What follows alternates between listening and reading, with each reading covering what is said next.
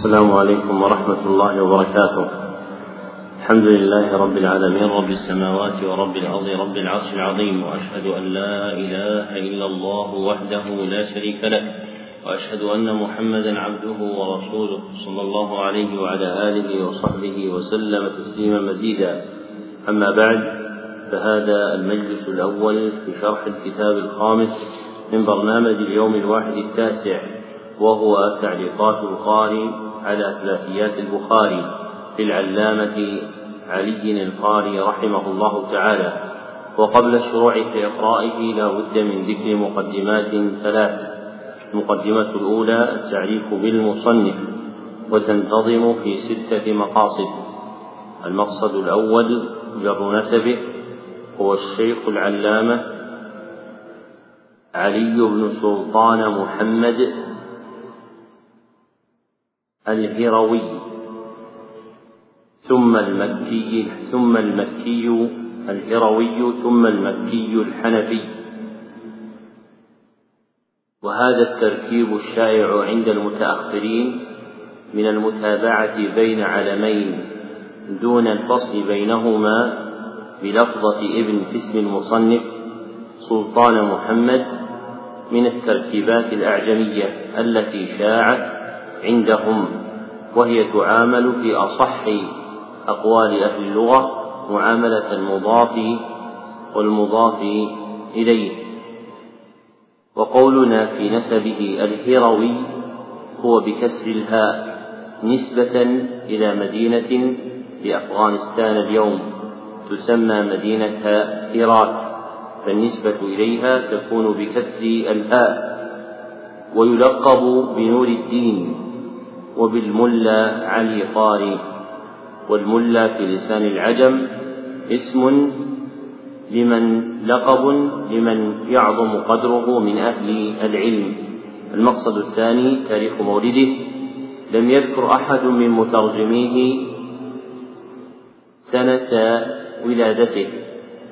المقصد الثالث جمهرة شيوخه. تلقى رحمه الله تعالى علمه. عن جماعة من علماء بلاده. لم يذكر أحد منهم في ترجمته وإنما ذكر شيوخه المكيون الذين أخذ عنهم بمكة.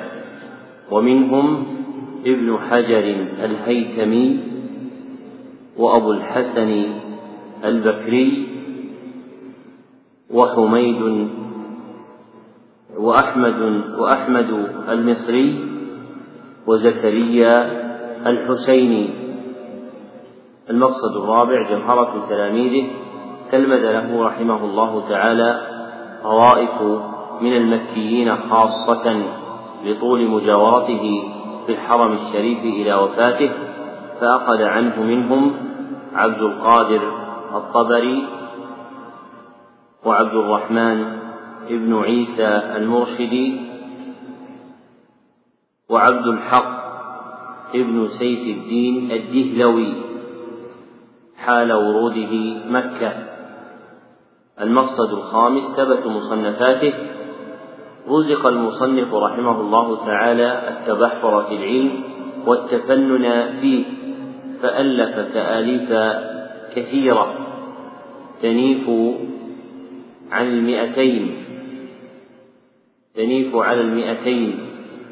وكان ابن عابدين من متأخر الأحناف يحلف بالله أنه مجدد القرن الحادي عشر لظهور فضله وكثرة تصانيفه في العلم فمن تآليفه المشهورة مرقاة المفاتيح شرح مشكاة المصابيح وجمع الوسائل شرح كتاب الشمائل وشرح الشاطبية وشرح المقدمة الجزرية والأثمار الجنية في الأسماء الحنفية. المقصد السادس تاريخ وفاته توفي رحمه الله في شوال سنة أربع عشرة بعد الألف. ولم يذكر في ترجمته تقدير عمره ولا أمكنت معرفتها للجهل بتاريخ ميلاده. المقدمة الثانية التعريف بالمصنف وتنتظم في ستة مقاصد. المقصد الأول تحقيق عنوانه. اسم هذا الكتاب تعليقات القاري على ثلاثيات البخاري. فقد وقع التصريح به في ديباجة الكتاب. فقال المصنف وأسميته تعليقات القاري على ثلاثيات البخاري وليس وراء كلامه كلام المقصد الثاني إثبات نسبته إليه. هذا الكتاب صحيح النسبة إلى العلامة علي القاري ودلائل ذلك متظاهرة فمن أبرزها حجة تصريحه باسمه في صدر كتابه فإنه قال في أول كتابه فيقول أحوج العباد إلى بر الباري علي بن سلطان محمد القاري ومنها وجود نسخة شريفة بخطه وكان مشهورا بجودة الخط وحسنه. فمن نسخ الكتاب الخطية نسخة هي بخط المصنف ونسب التأليف والنسخ فيها إلى نفسه. المقصد الثالث بيان موضوعه. موضوع هذا الكتاب هو شرح ثلاثيات البخاري والمراد بثلاثيات البخاري الأحاديث التي وقع فيها بين البخاري وبين النبي صلى الله عليه وسلم ثلاثة رجال هم شيخ البخاري وشيخ شيخه وشيخ شيخ شيخه فيكون آخرهم صحابي ومن دونه تابعي ومن دونه من أتباع التابعين. المقصد الرابع ذكر رتبته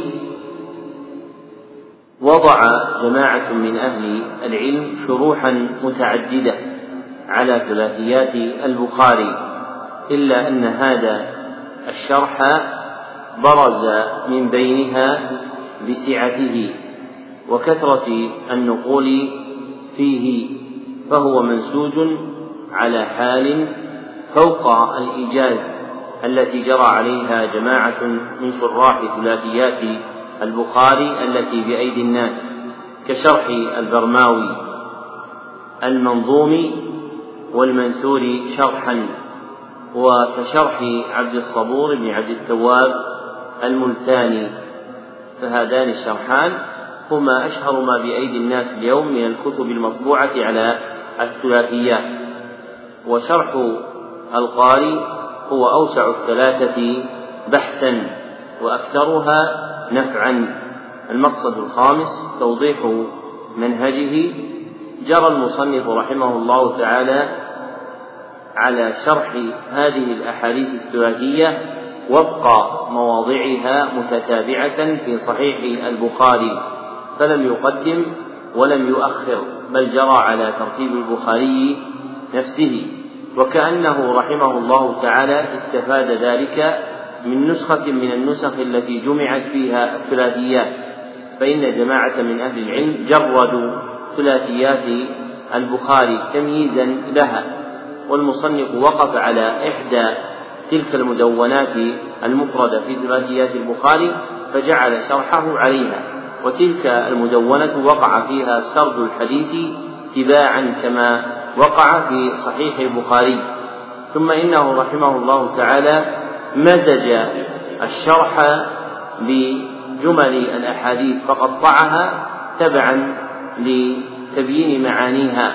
وأكثر من النقول عن شروح البخاري كشرح الكرماني وابن حجر العسقلاني والقسطلاني رحمهم الله تعالى مع حسن إيراد وجواب اعتراضات وعناية بنصرة مذهب الحنفية فإن المصنف كان حنفيا جلدا كثير الانتصار لمذهب أصحابه ووقعت له فتنة مشهورة في ترجمته لما صدر منه كلام يتعلق بذلك فزجره من زجره من علماء الشافعية في مكة إلى آخر المذكور في سيرته رحمه الله تعالى. المقصد السادس العناية به. اقتصرت العناية بتعليقات القارئ على ثلاثيات البخاري بطبعه مرة واحدة طبعة حسنة في الجملة لكن يعوزها حسن قراءة خط المصنف في مواضع عدة فوقع فيها كلام مصحف على غير ما أراده المصنف رحمه الله تعالى فهي محتاجة إلى التصحيح على النسخة الخطية التي بخط المصنف رحمه الله تعالى. المقدمة الثالثة ذكر السبب الموجب لإقرائه.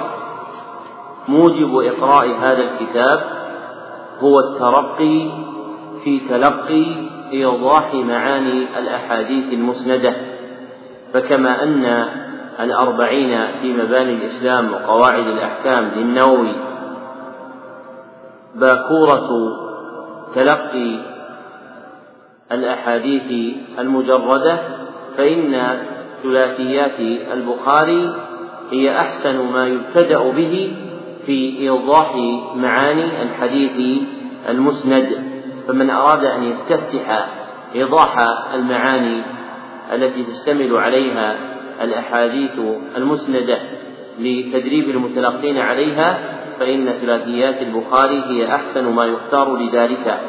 وهذا الشرح كما تقدم هو من أوسع الشروح التي نشرت وصارت بأيدي الناس فقراءته لاتساعه وممارسة مصنفه شرح الحديث فيها تحقيق فائدة أعظم مما يرجى في استفتاح تلقين معاني الأحاديث المسندة.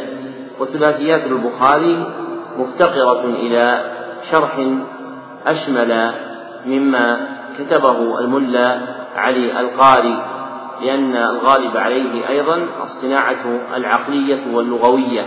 أما صناعة الرواية فإن يده فيها ليست مبسوطة كالسابقتين فتحتاج إلى مزيد شرح يعتنى فيه بالصناعة الأثرية كما جرى عليه ابن رجب في فتح الباري وابن حجر في فتح الباري أيضا. نعم. بسم الله الرحمن الرحيم. قال بسم الله الرحمن الرحيم. الحمد لله رب العالمين والصلاة والسلام على أشرف الأنبياء والمرسلين. قال المصنف رحمه الله وغفر له ولشيخنا ونفعنا بعلومهما بسم الله الرحمن الرحيم. رب زدني علما يا كريم. الحمد لله فاطر السماوات والأرض وموجدها على غير مثال سابق في عالم الإبداع والإبداع. جاعل الملائكة رسلا أولي أجنحة مثنى وثلاث ورباع والصلاة والسلام على من جعله الحق في الخلق واجب الاتباع وعلى آله الكرام وصحابته الفخام وسائر الأشياع والأتباع. قوله رحمه الله في عالم الإبداع أي عالم الظهور وهو المسمى بعالم الشهادة وقوله رحمه الله على من جعله الحق أي ربنا عز وجل فإن الحق من أسمائه سبحانه وتعالى. وقوله الفخام جمع فخم وهو العظيم. وقوله الأشياع يعني الأنصار. نعم. أحسن الله إليكم قال رحمه الله. أما بعد فيقول أحوج العباد إلى ذكر ربه الباري علي بن سلطان محمد القاري لا يخفى على ذوي الأفهام أن كل ما يقرب السند إلى سيد الأنام يكون أقرب إلى العلم بمعرفة الأحكام. ولهذا كان الأحاديث التي سمعها الصحابة من النبي صلى الله عليه وسلم بغير واسطة قطعية الرواية في قضية الدراية ومن ثم نفى الصديق الوراثة المالية النبوية بحديث حفظه مما صدر من صدر المشكاة المصطفوية وهو قوله نحن معاشر الأنبياء ما نورث ما تركناه فهو صدقة. مع أن آيات الإرث بطريق العموم ثابتة في الكلمات الإلهية إلا أنها صارت مخصوصة بحديث مبين للناس ما نزل إليهم كلما أشكل عليهم وأغلق لديهم. ثم كان يوجد في سند التابعين إسناد الأحاديث في مرتبة الآحاد كما في وحدانيات كما في وحدانيات إمامنا الأعظم وهما من الأقدم وفي سند أتباعهم كالإمام مالك ونظرائه وفي سند أتباعهم كالإمام مالك ونظرائه ثنائيات مرضية عن الثقات وفي سند من بعدهم حصل الرباعيات والخماسيات وغير ذلك من الزيادات بحسب بعد الرواة في الروايات كما وقع في أسانيد الصحيحين وسائر السنن والمسندات. ولما وجد في بعض طرق إمام المحدثين المتأخرين وهما من المحققين المعتبرين محمد بن إسماعيل البخاري الثلاثيات الثلاثيات اعتنى بجمعها بعض العلماء من أهل الثبات بناء على أن علو الإسناد يفيد الاعتماد والاعتبار. سمح لي أن أشرح مطلقات بعض الكلمات وأوضح معاني بعض اللغات وأسميته تعليقات القارئ على ثلاثيات البخاري فها أنا المعتصم بكرمه العميم ولطفه القدير أقول ذكر المصنف رحمه الله تعالى أن القرب بالإسناد إلى سيد الأنام صلى الله عليه وسلم يهيئ العلم بمعرفة الأحكام فإنه كلما قلت رجال الإسناد قلت الحاجة إلى النظر إلى أحوال أولئك الرواة ولم يشغل المرء بهم بل تفرغ لتفهم المنقول. ولما كان الصحابة رضي الله عنهم هم الذين سمعوا النبي صلى الله عليه وسلم كانت أخبارهم قطعية الرواية في قضية الدراية. فمن المجزوم به قطعا أنهم أخذوا تلك الأحاديث عن النبي صلى الله عليه أنهم أخذوا تلك الأحاديث عن النبي صلى الله عليه وسلم. فهم يجزمون بصدورها عنه صلى الله عليه وسلم. وهذا الصدور عبر عنه المصنف بقوله مما صدر من صدر المشكاة المصطفوية وجعل المشكاة المصطفوية وصفا للنبي صلى الله عليه وسلم. وأصل المشكاة ما يجعل فيه ما يستصبح به فهي من جنس المصابيح. وجعل الذات النبوية ذاتا منيرة ليس في الأدلة ما يشهد له فإن النبي صلى الله عليه وسلم لا يوصف بالنور وإنما جاء صلى الله عليه وسلم من ربه بالنور وهو القرآن الكريم. وما وقع في كلام بعض المفسرين من تفسير النور في بعض آي القرآن بأنه النبي صلى الله عليه وسلم فمما لا يحتمله السياق القرآني بل الظاهر من التصرف القرآني للفظة النور إذا وردت مع الإنزال فالمراد بها القرآن الكريم. والله عز وجل نور السماوات والأرض فقد أنزل إلينا نورا وهو القرآن الكريم. وذكر المصنف رحمه الله تعالى حجة أبي بكر رضي الله عنه التي استند عليها مما سمعه من النبي صلى الله عليه وسلم حديثا نحن معاشر الأنبياء ما نورت. ما تركناه فهو صدقة. وهذا الحديث بهذا اللفظ ذكر جماعة من المحدثين أنه لا يعرف كذلك. وإن أرادوا في كتب الرواية المشهورة فنعم. وأما إن أرادوا مطلق الرواية فلا.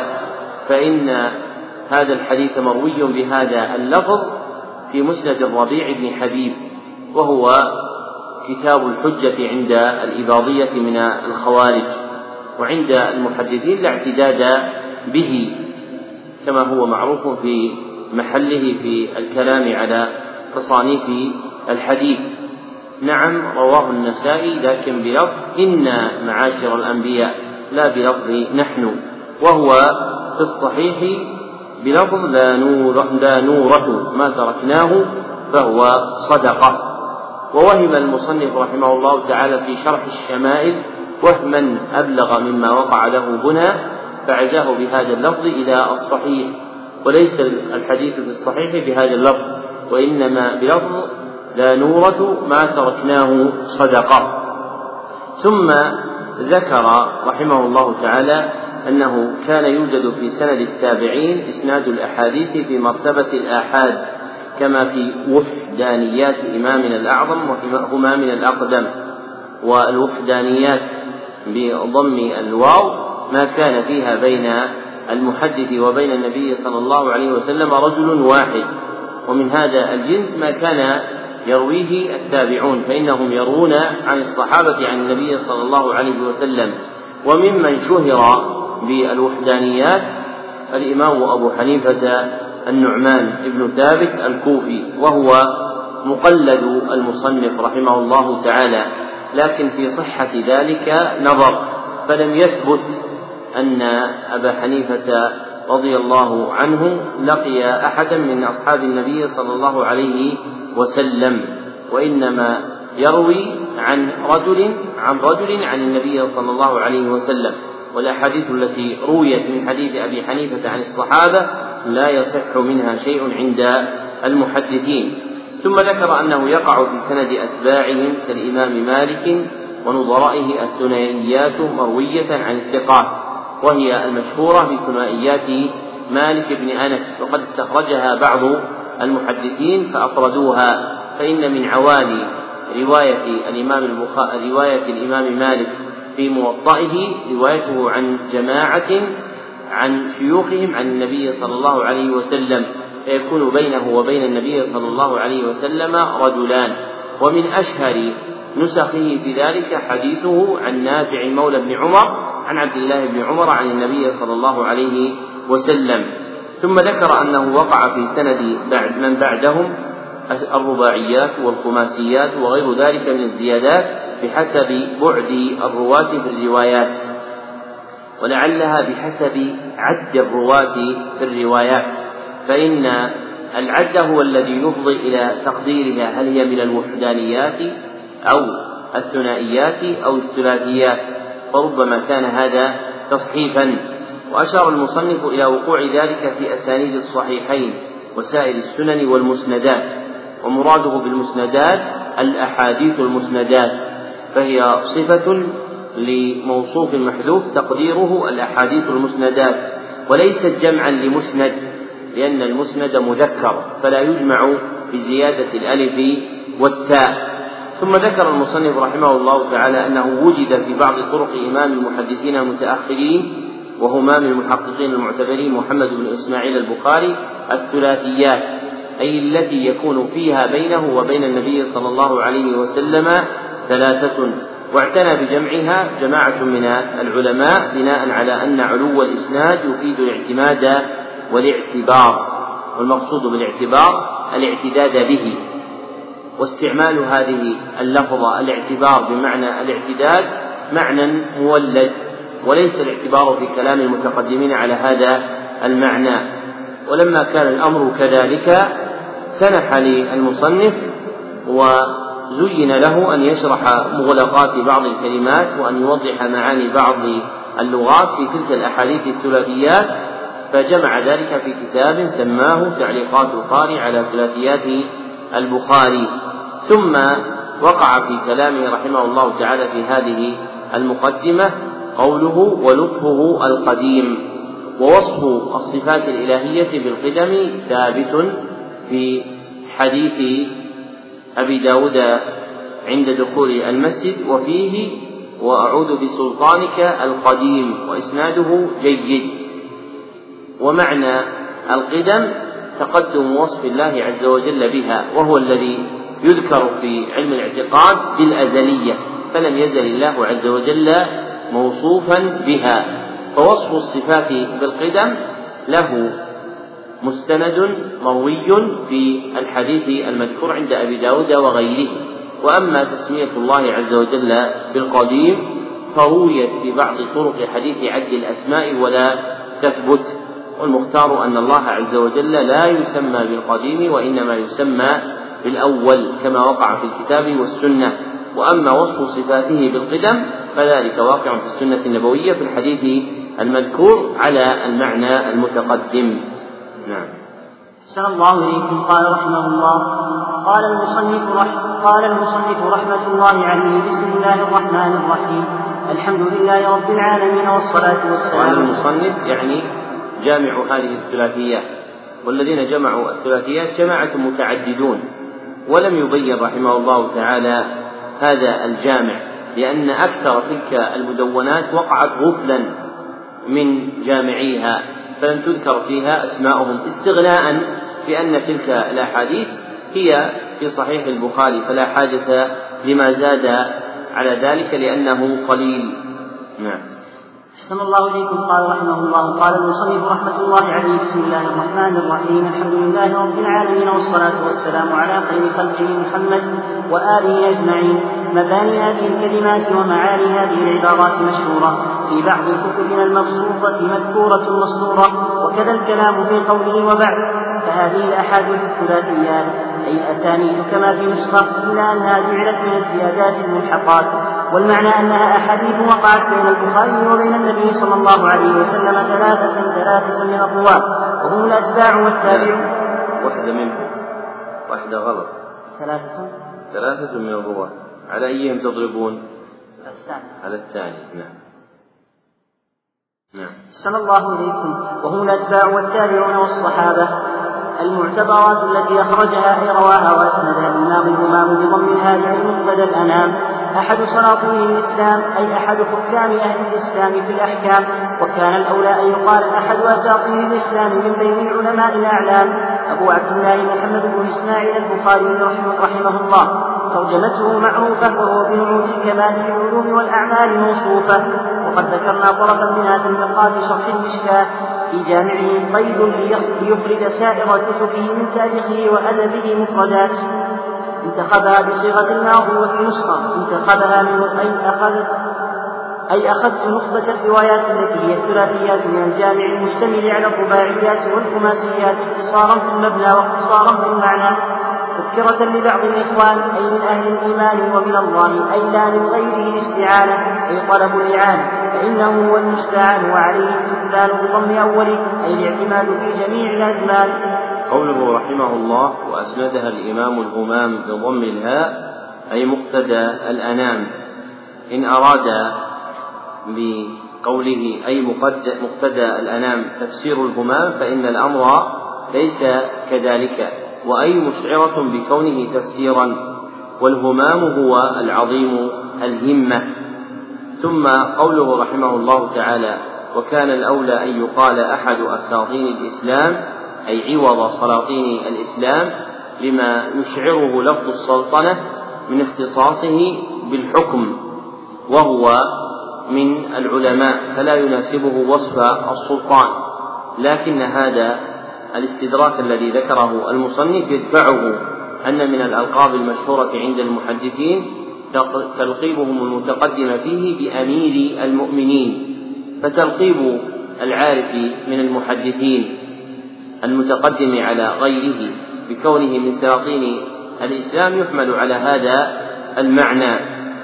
وقوله رحمه الله تعالى في الوجه الأولى أحد أساطين الإسلام على وجه التشبيه فإن الأساطين المقصود بها العمد وواحدها أسطوانة وهي مجاز في حق العالم فيسمى أسطوانة لكون الناس يعتمدون عليه في العلم والفتيا كما يعتمد البناء على الأسطوانة وهي العمود. ثم قوله رحمه الله تعالى في جامعه قيد ليخرج سائر كتبه من تاريخه وأدبه المفردات فيما يظهر أي تمييزا له عن بقية كتبه فإن له التاريخ الكبير والأوسط والصغير والأدب المفرد. وهذه الأحاديث مختصة بالأخذ من كتاب الجامع المعروف بصحيح البخاري واسمه التام الجامع المسند الصحيح المختصر من حديث رسول الله صلى الله عليه وسلم وسننه وأيامه. وهذه الأحاديث انتخبها من انتخبها مفردا لها عن بقية الصحيح تمييزا لها لتستفاد ووجه استفادتها كما قال صاحب الأصل تذكرة لبعض الإخوان أي ليتذكروها بمعرفتهم واطلاعهم عليها. نعم. أحسن الله إليكم قال رحمه الله الحديث الأول من الاثنين والعشرين في العدد المكمل. قول البخاري في مقامه الأمثل حدثنا المكي بصيغة الجمع لكونه معه غيره والمعنى أنشأ لنا خبرا أفادنا وهو المعروف بالمكي وهو اسم بلفظ النسبة. في نسخة مكي وفي نسخة مكي بن إبراهيم أي بن بشر بكسر موحدة وإسكان شين معجمة وآخره راء كذا ضبطه ميركشاه الشارح رحمه الله ميركشاه ميركشاه هذا لقب لرجل اسمه محمد الحسني الشيرازي وهو عالم مشهور. وليس كما قال المعلق لم أقف له على ترجمة.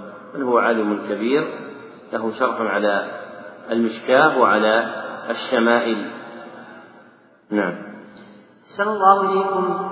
فضبط, فضبط, فضبط شارح وهو الشيخ حميد حميد السندي بفتح الموحدة وكسر المعجمة آخره راء ليس في محله بل تصحيح بشر في قوله ابن حنظلة بفتح حاء مهملة وسكون النون بعدها راء معجمة ثم لام مفتوحة بعدها تاء ممدودة التميمي نسبة إلى قبيلة بني تميم. أبو السكن بفتحتين البلخي المورد من قدماء شيوخ البخاري وقد روى عنه سبعة عشر تابعيا وهو ثقة ثبت. روى عنه أحمد بن حنبل وعبد بن حميد وغيرهما من أكابر المحدثين. وروى له بقية أصحاب الكتب الستة توفي سنة خمس عشرة ومئتين وله تسعون سنة. قوله رحمه الله الحديث الأول من الاثنين والعشرين في العدد المكمل إعلام بأن عدة الثلاثيات في صحيح البخاري هي اثنان وعشرون حديثا مع المكرر منها. وما ذكره رحمه الله تعالى في ترجمة مكي بن إبراهيم أن جده بشر خلاف الصواب بل الصحيح أن جده هو بشير كما جرى عليه حميد السندي وهو من أعلام القرن العاشر. نعم. صلى الله إليكم. قال رحمه الله ثنى بالمثلثة اختصار حدثنا في البناء.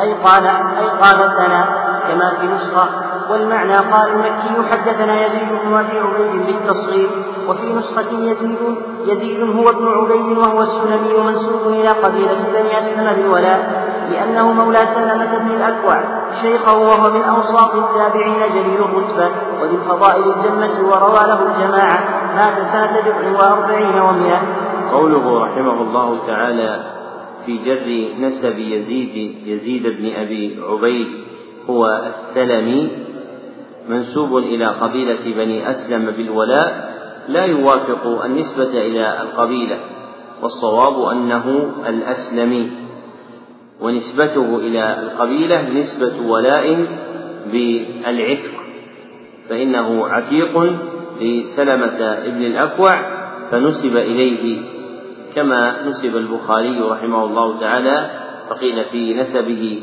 الجعفي نسبة إلى قبيل من أعتق جده المغيرة.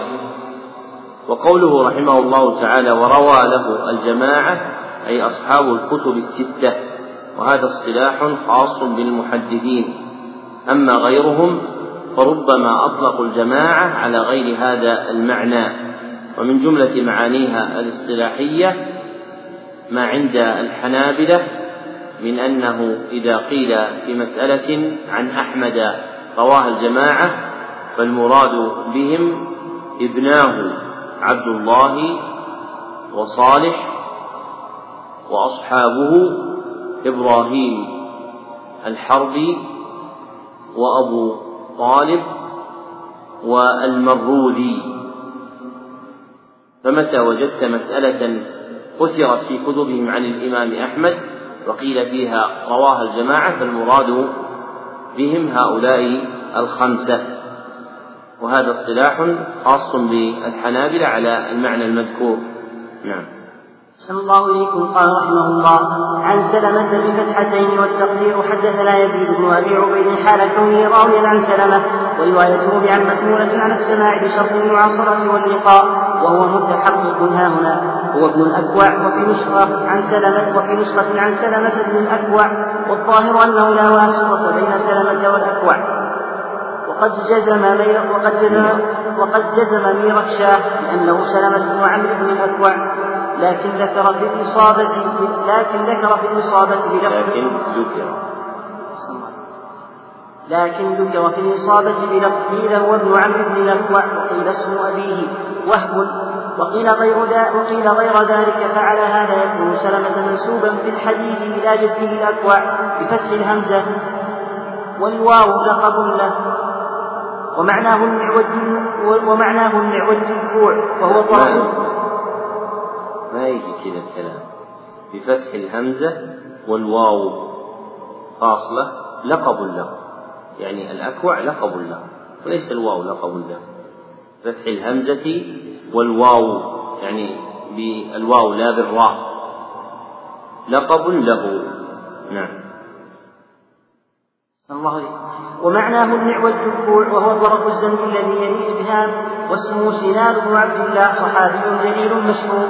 شهد بيعة الرضوان مرتين كما سيأتي في الحديث الحادي عشر وقيل بايع يومئذ ثلاث مرات في أول الناس وأوسطهم وآخرهم وقد شهد ما بعدها من المشاهد الفاضلة والغزوات الكاملة وكان شجاعا ظالما شديد العدل على العدو يسبق الفرس في شدة الجد. قال الكرماني ويقال إنه كلمه الذئب وكان سبب وكان سبب إسلامه.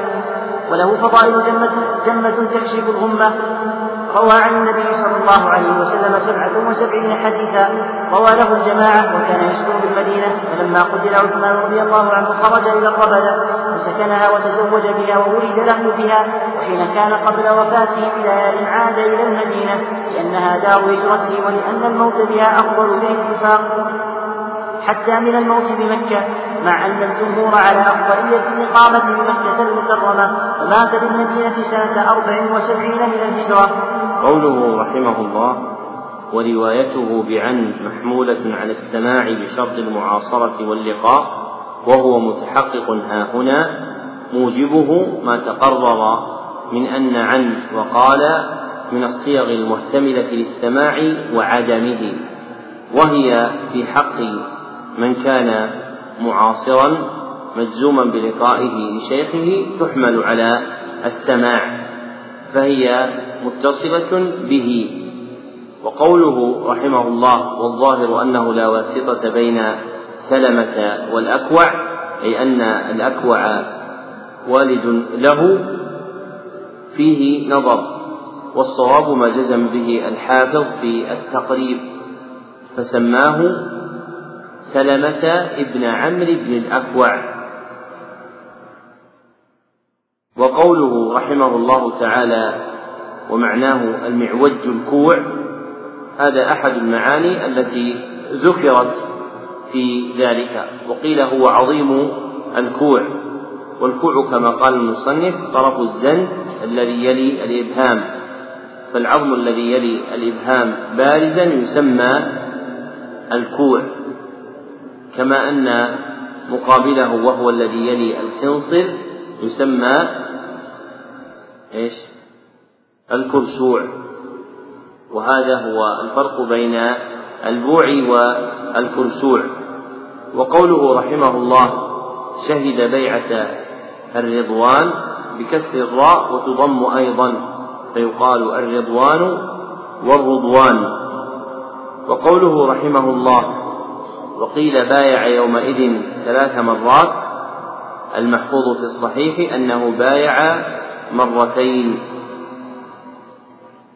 وقوله نقلا عن الكرماني ويقال إنه كلمه الذئب وكان سبب إسلامه في قصة الرؤية بذلك ولم تثبت. وقوله وله فضائل جمة تكشف الغمة أي تكشف الغمة عنه لأن أصحاب النبي صلى الله عليه وسلم بما لهم من الفضائل المأثورة والمناقب المشهورة هم أولى الناس به نجاة وفلاحا وشفاعة. وقوله رحمه الله تعالى خرج إلى الربدة أي ترك المدينة لما حصلت فتنة قتل عثمان وتوجه إلى الربذة وهي بليدة معروفة بهذا الاسم إلى اليوم. وفيها قبر أبي ذر الغفاري رضي الله عنه وهي موجودة في هذه البلاد. وأقام فيها رحمه الله تعالى تسعا وثلاثين سنة. ثم قبل وفاته بليال عاد إلى المدينة وكتب الله عز وجل له الموت فيها والموت في المدينة له فضل عظيم. فقد ثبتت الأحاديث فيه عند الترمذي وغيره من حديث ابن عمر أن النبي صلى الله عليه وسلم يشفع لمن مات بالمدينة مع أن الجمهور وهو الصحيح على أن الإقامة بمكة أفضل من الإقامة بالمدينة. نعم. صلى الله إليكم. قال رحمه الله قال استئناف لبيان رواية سلم. وقيل ينبغي للقارئ أن يقول أنه قال سمعت النبي صلى الله عليه وسلم يقول قيل السماع لا يتعلق إلا بالقول الكلام محمول على أن كلمة من محذوفة.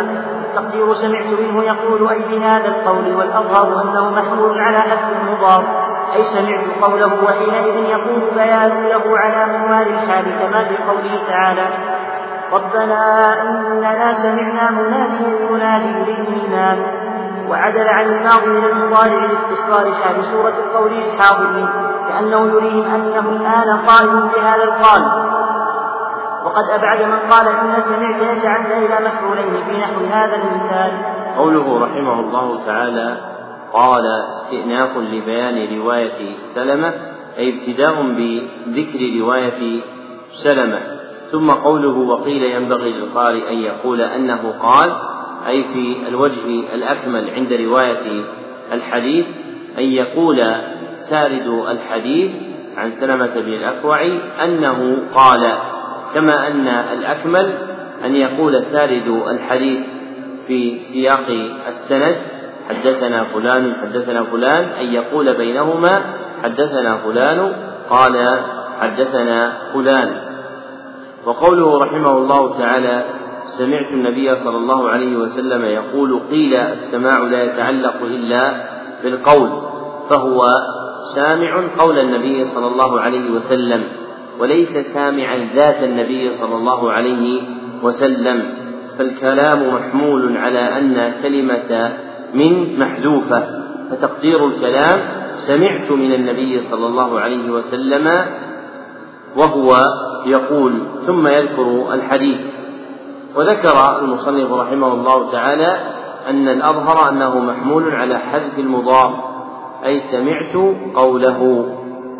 وذكر نظير ذلك قوله تعالى ربنا إننا سمعنا مناديا ينادي للإيمان وهم سمعوا النداء. لكن أضيف إلى المنادى على تقدير سمعنا نداء مناد ينادي للإيمان وهذا من سنن العرب في الإيجاز بالكلام وهو الذي يسمى بمجاز الحذف عند علماء البلاغة. ثم ذكر المصنف رحمه الله تعالى أن الراوي عدل عن الماضي إلى المضارع فقال سمعت النبي صلى الله عليه وسلم يقول ولم يقل سمعت النبي صلى الله عليه وسلم قال مع أن النبي صلى الله عليه وسلم قال ذلك قبل وانقضى ولكنه استعمل المضارع لاستحضار حالة صورة القول للحاضرين كأنه يريهم أنه الآن قائل بذلك القال. ثم ذكر أن من زعم أن سمعت في هذا المحل يتعدى إلى مفعولين فقد أبعد يعني عن الصواب كما هو المختار على التحقيق أن سمع ليست من الأفعال التي تتعدى إلى مفعولين خلافا لأبي علي الفارسي ومن تبعه من النحاة. نعم. صلى الله إليكم. قال رحمه الله من يقول من شرطية لا أنها موصولة متضمنة معنى الشرط كما قال حميد فإنه ليس بسديد ثم القول ضمن معنى الافتراء وإذا استعمل بعلى أي افترى وكذب علي ما لم أقل أي شيئا لم أقل وهو الذي لم أقل وحذف العائد شائع في كلامه وشائع في مرامه تأكيد لما ما قبله حذف العائد شائع في كلامهم وشائع في مرامهم هذا عيب ما الصواب؟ اجتهدوا. للأسف النسخة الخطية قريبة المنال لكن الوقت يضيق عن مقابلة الكلام.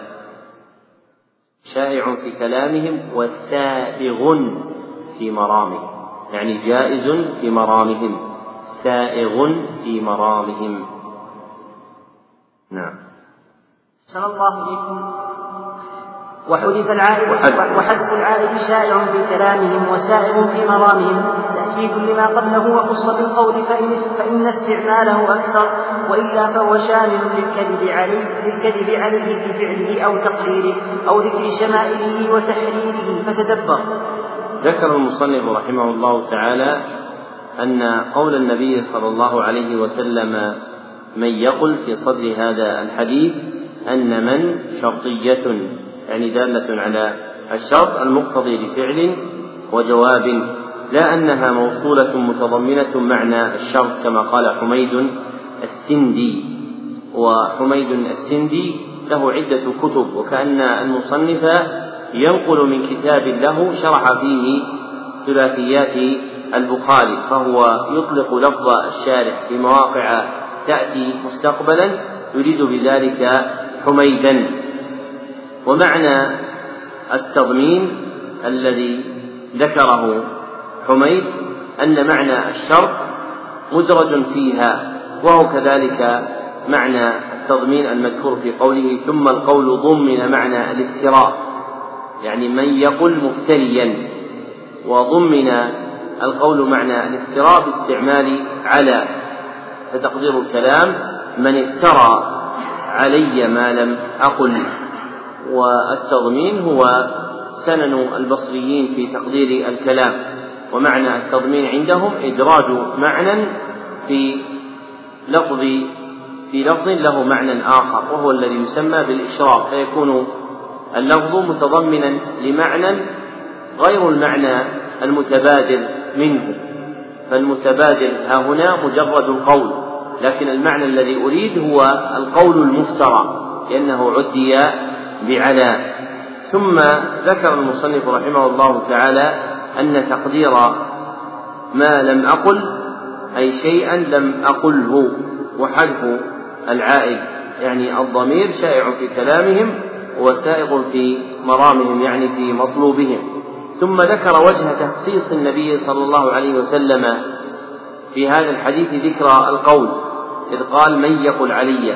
ولم يقل من يفعل علي؟ أو من ينسب إلي تقريرا لأن القول أكثر في الاستعمال فأكثر ما يذكر من أخباره صلى الله عليه وسلم هو الأحاديث القولية والحديث دال على غيره فذكر الأعلى للدلالة على الأدنى فأعلى الأخبار الأخبار القولية ودونها ودونها الفعلية ودونها التقليدية ودونها الوصفية لأن الحديث النبوي المرفوع هو ما أضيف إلى النبي صلى الله عليه وسلم من قول أو فعل أو تقرير أو وصف. وذكر من هذه الأربعة القول بشيوعه وكثرته وإلا فالكذب عليه صلى الله عليه وسلم في الفعل أو التقرير أو الوصف هو كذلك. وفي ذكره رحمه الله تعالى إدراج الشمائل وهي المتعلقة بالأوصاف تحذير من التوسع في المدائح النبوية بما يؤول بصاحبها إلى الكذب على النبي صلى الله عليه وسلم بما ينسب إليه. وهذا من لطائف الإفادات في هذا الكتاب.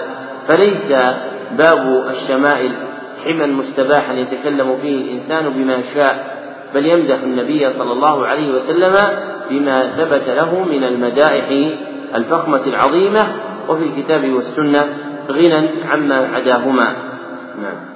صلى الله عليكم. قال رحمه الله قال قال العسقلاني ومقتضى هذا الحديث استواء تحريم الكذب عليه في كل حال سواء في اليقظة أو النوم. ثم قيل في حديث مسلم دليل على أنه لا يجوز رواية الحديث إلا بعد أن يعلم أنه من رسول الله صلى الله عليه وسلم.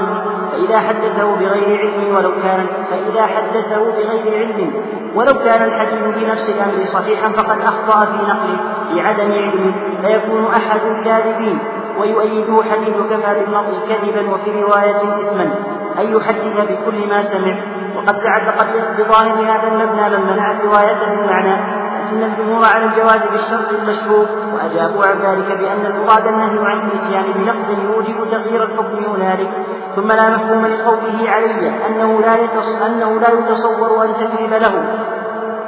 لنهي لنهيه عليه السلام عن مطلق الكذب في الكلام وقد اغتر قوم من الجهلة بهذا التركيب فوضعوا أحاديث في الترغيب والترهيب وقالوا نحن لم نكذب عليه بل فعلنا ذلك لتأكيد شريعته حيث نفعه راجع إليه. ولم يدروا أن الكذب في نقل كلامه يقتضي الكذب على الله في أحكامه.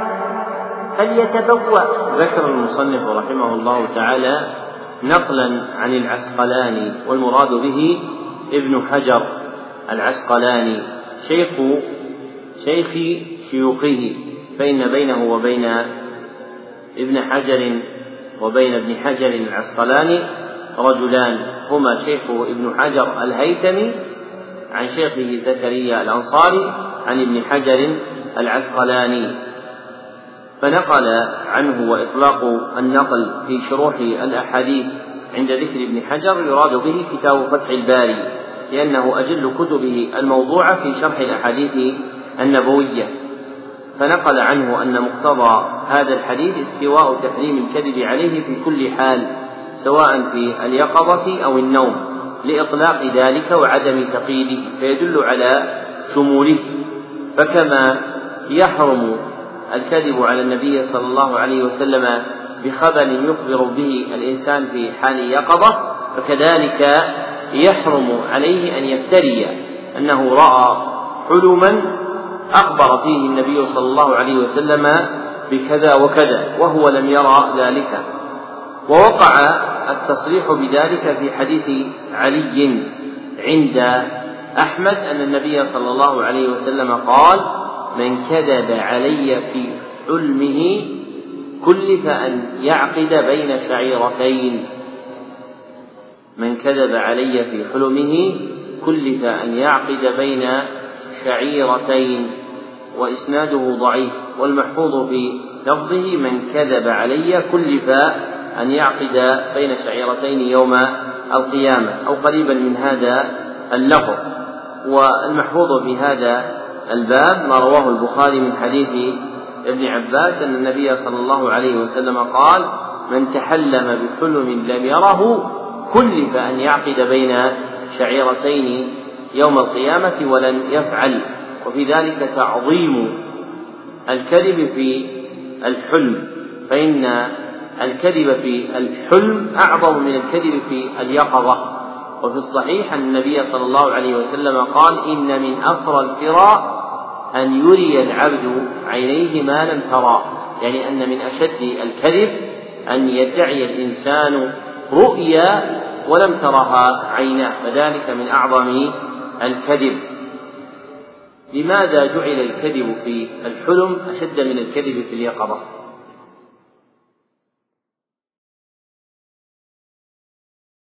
مع أن الأحكام تتعلق باليقظة أو بالمنام. باليقظة. فلو أن إنسانا ادعى دعوة وكذب فيها كانت كان ما يقوله حجة. ما لم يقف القاضي على كذبه فربما حكم له على غير حق. ما الجواب؟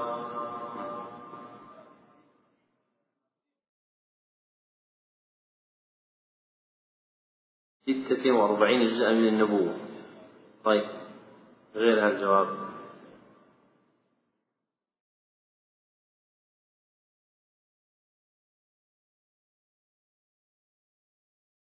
لأن المنام من عالم الغيب واليقظة من عالم الشهادة والفرية في عالم على عالم الغيب أشد من الفرية على عالم الشهادة.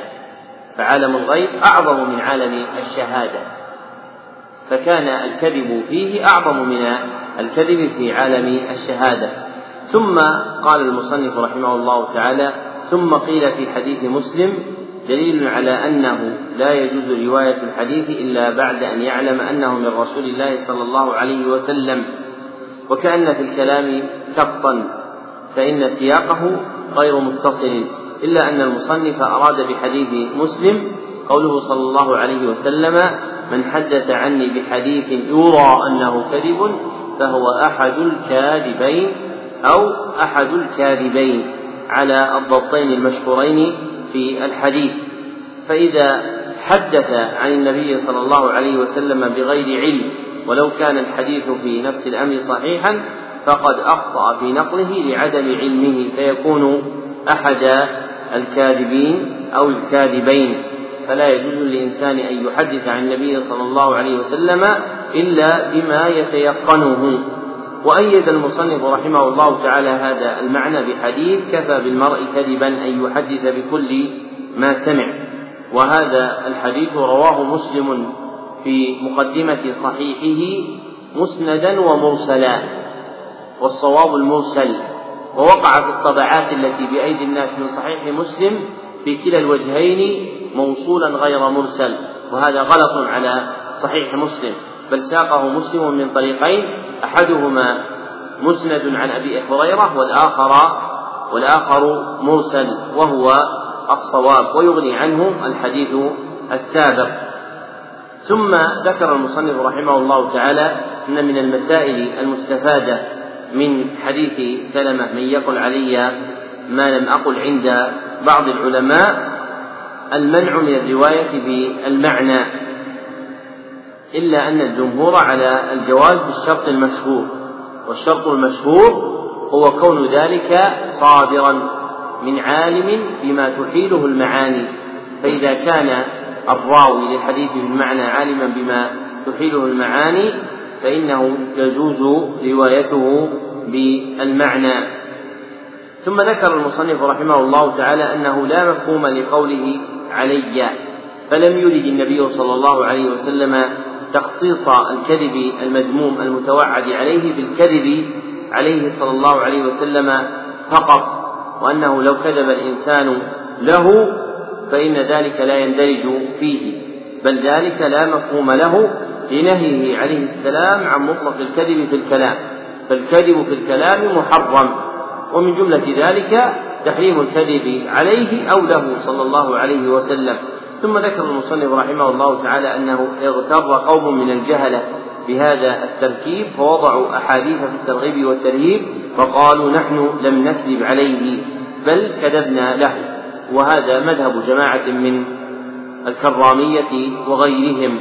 ممن كذب أحاديث في أبواب الترغيب والترهيب يزعم أنه يحبب الناس فيها وحكمها كحكم الكذب عليه صلى الله عليه وسلم لأن نسبة شيء له صلى الله عليه وسلم مما لم يقله مندرجة في قوله صلى الله عليه وسلم من قال علي ما لم أقل وفي لفظ من يقل علي ما لم أقل. وسيعيد المصنف رحمه الله تعالى هذا المعنى في موضع مستقبل. نعم. أحسن الله إليكم. قال رحمه الله فليتبوأ بسكون اللام هو المشهور في الرواية والمعتبر في الدراية أي فليهيئ مقعده أي مسكنه من النار يحتمل أن تكون من دانية أو ابتدائية أو تبعيضية وصيغة فليتبوأ أمر ومعناه خبر فالمعنى أن الله تبوأ مقعده من النار ويؤيده ما ورد عند أحمد بسند صحيح عن ابن عمر بلفظ بلفظ بني له بيت في النار.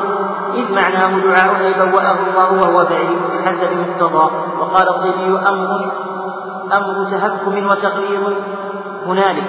إذ لو قيل كان مقعده لم يكن كذلك. وفيه الإيماء إلى معنى القصد بالذنب وفق الجزاء. أي كما قصد بالكذب التعمد فليقصد في جزائه التبوء. وقيل الأمر على حقيقته والمعنى من كذب فليأمر نفسه بالتبوء لعقوبته. وحاصل المعنى فليتخذ لنفسه منزلا منها. وقوله مقعده مفعول به وحينئذ يكون التبوء مستعملا في جزء معناه مجردا عن مبنى. واختلفوا في أن هذا الحكم عام أو خاص بالكذب في الدين ذكر المصنف رحمه الله تعالى في هذه الجملة أن قوله صلى الله عليه وسلم فليتبوأ بسكون اللام كما هو المشهور في الرواية والمعتبر في الدراية مع جواز كسرها فليتبوأ. مقعده من النار.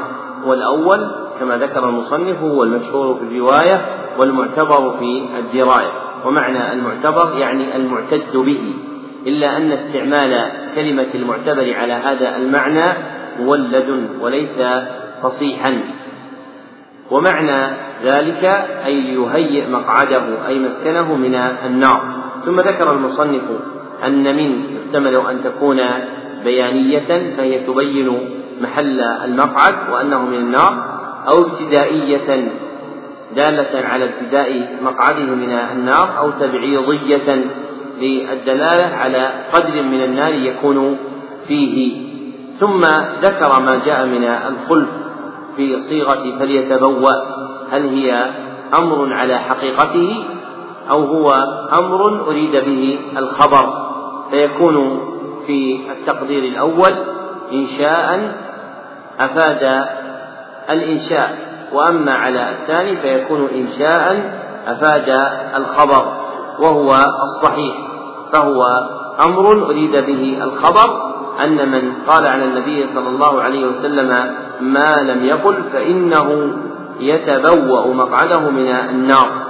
والدال على هذا التقدير ما رواه أحمد بسند صحيح كما قال المصنف من حديث ابن عمر أن النبي صلى الله عليه وسلم قال إن الذي يكذب علي يبنى له بيت من النار. فالمقصود فيه الخبر. وذكر المصنف أن في هذا السياق الإيماء إلى معنى القصد في الذنب وفق الجزاء أي كما قصد في الكذب التعمد فليقصد في جزائه التبوؤ. ثم ذكر المصنف رحمه الله تعالى أن قوله مقعده مفعول به. وحينئذ يكون التبوء مستعملا في جزء معناه مجردا عن مبناه فهو من دلالة التضمن لأن دلالة التضمن هي دلالة اللفظ على جزء معناه كما قال الأخضر في السلم وجزئه تضمنا. فإذا ذكر الجزء من الشيء الدال الدال على معنى عام سميت دلالة التضمن وهي إحدى الدلالات اللفظية الثلاث دلالة المطابقة والتضمن واللزوم. نعم. صلى الله إليكم قال رحمه الله واختلفوا في أن هذا الحكم عام أو خاص بالكذب في الدين كتحريم حلال وعكسه والأصح أنه عام يشمله وغيره. ثم اعلم أنه فاحشة عظيمة وكبيرة جسيمة لكن لا يكفر لا يكفر بها إلا مستحلها وحكى إمام الحرمين عن والده الجويني أنه يكفر ويراق دمه ولعل وجهه أنه يلزم من كذب من كذبه. يلزم من كذبه على رسول الله صلى الله عليه وسلم كذبه على الله فمن أظلم ممن كذب على الله ثم إن من كذب في حديث واحد فسق وردت رواياته كلها وبطل الاحتجاج بجميعها فلو تاب فلو تاب وحسنت توبته فعند الإمام أحمد وجماعة لا تقبل روايته أبدا وهو موافق لمذهبنا قياسا على القذفة حيث قال تعالى ولا تقبلوا لهم شهادة أبدا وأولئك هم الفاسقون.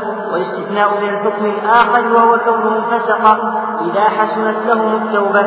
وأما عدم قبول الشهادة فمؤبدة لقيام تهمة مؤكدة ولعل الحكمة في ذلك أن حسن التوبة أمر باطل لا يطلع عليه أحد فهو بتوبته صالح بينه وبين الحق ومحتمل في حق الخلق. وبهذا التقرير يندفع قول النووي قول النووي هذا هذا مخالف للقواعد والمختار القطع بصحة توبته وقبول روايته بعدها.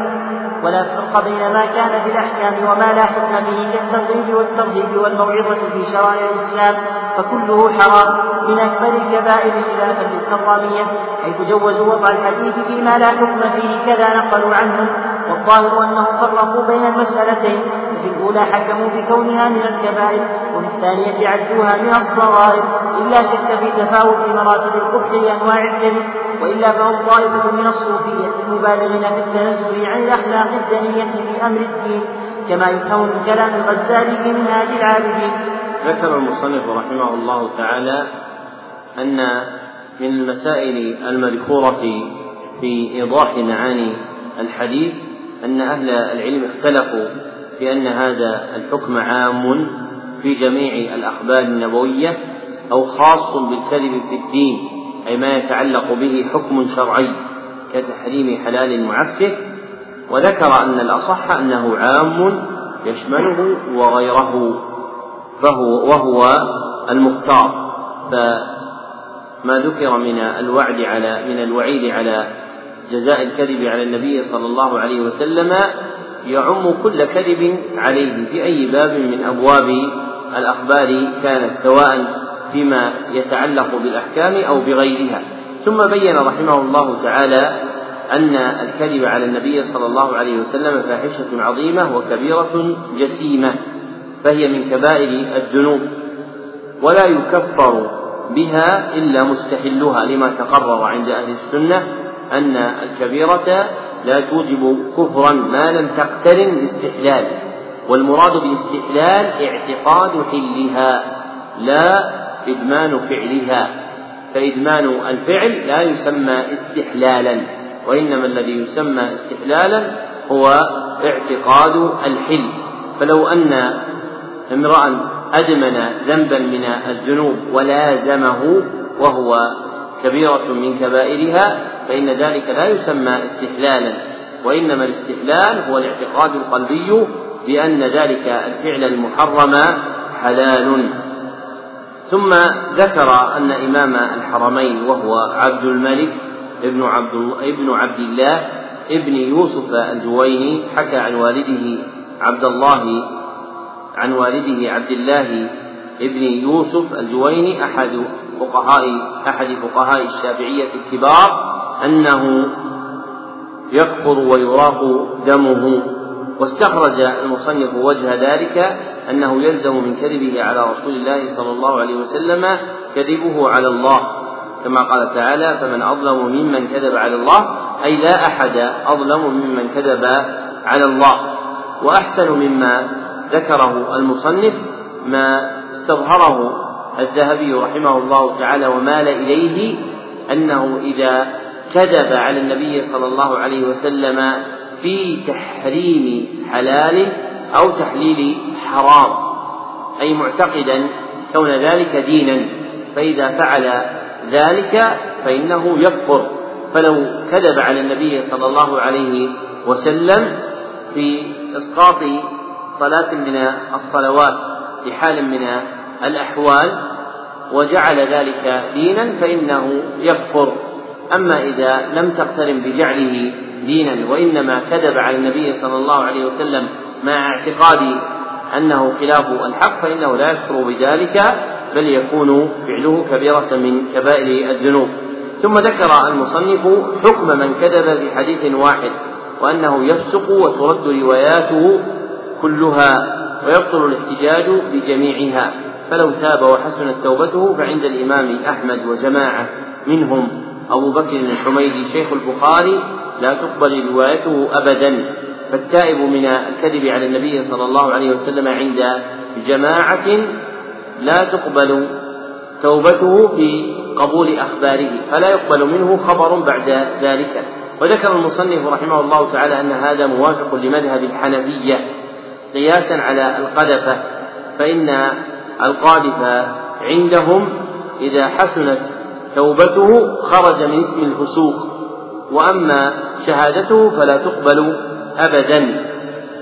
والصحيح أن من تاب من كذبه عن النبي صلى الله عليه وسلم قبلت روايته فهذا هو الموافق للقواعد لأن القواعد أن من تاب من ذنب تاب الله عليه فإذا كان المرء إذا تاب من الشرك والكفر يتوب الله عز وجل عليه فإن التوبة من الكذب على النبي صلى الله عليه وسلم ملحقة بذلك والتوبة تجب ما قبلها كما هو مقرر في قواعد أهل السنة بأدلته. وأما هذا اللفظ التوبة تجب ما قبلها فلا يعرف من أحاديث النبي صلى الله عليه وسلم وإنما معناه مصدق بعدة أخبار مروية عنه صلى الله عليه وسلم.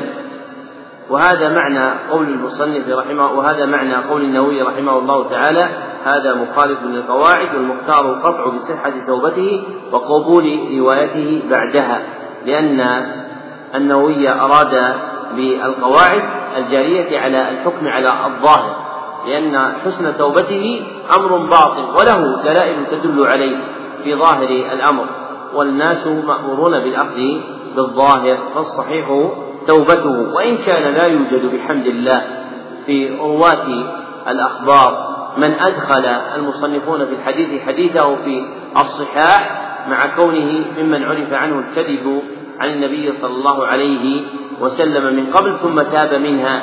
فهذه المسألة اليوم أشبه ما تكون بالنظرية التي لا أثر لها في العمل. ثم ذكر المصنف رحمه الله تعالى أنه لا فرق بين ما كان في الأحكام وما لا حكم فيه كالترغيب والترهيب على ما تقدم.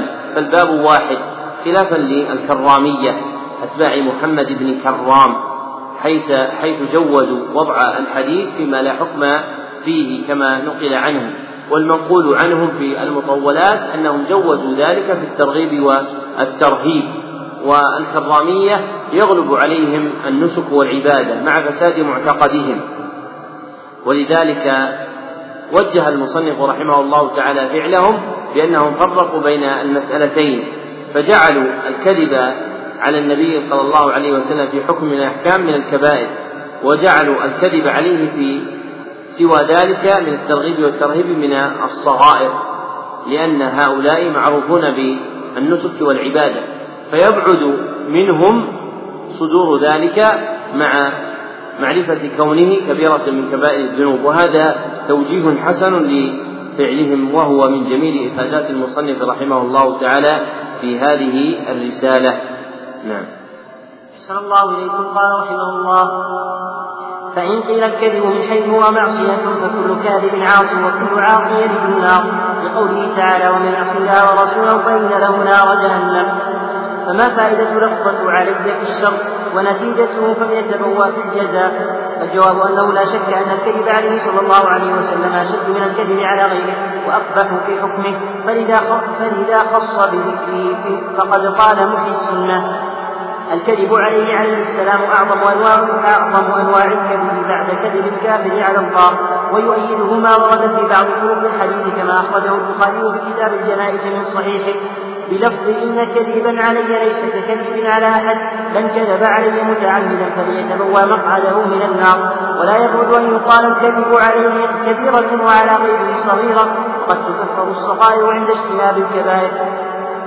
فالمراد أن الكذب عليه يجعل النار مسكنا لفاعله البتة بخلاف الكذب على غيره فإنه تحت المشيئة وقابل للعفو والشفاعة. فيكون مآل الحال إلى أن الأمر للتأكيد في الوعيد وللتشديد في التهديد ويؤيده ما رواه الترمذي عن ابن عمر مرفوعا من تعلم علما لغير الله فليتبوأ مقعده من النار. ذكر المصنف رحمه الله تعالى إيرادا حاصله أن الكذب من حيث هو معصية فكل كاذب عاص وكل عاص يلج النار لقوله تعالى ومن يعص الله ورسوله فإن له نار جهنم فما فائدة لفظ لفظة علي في الشر ونتيجته فليتبوأ في الجزاء وأجاب عن ذلك ببيان أن المقصود تعظيم الكذب على النبي صلى الله عليه وسلم وتقبيحه فإذا كان كل كذب متوعد عليه بالنار فإن أحق الخلق بالوعيد على كذبه هو من كذب على النبي صلى الله عليه وسلم.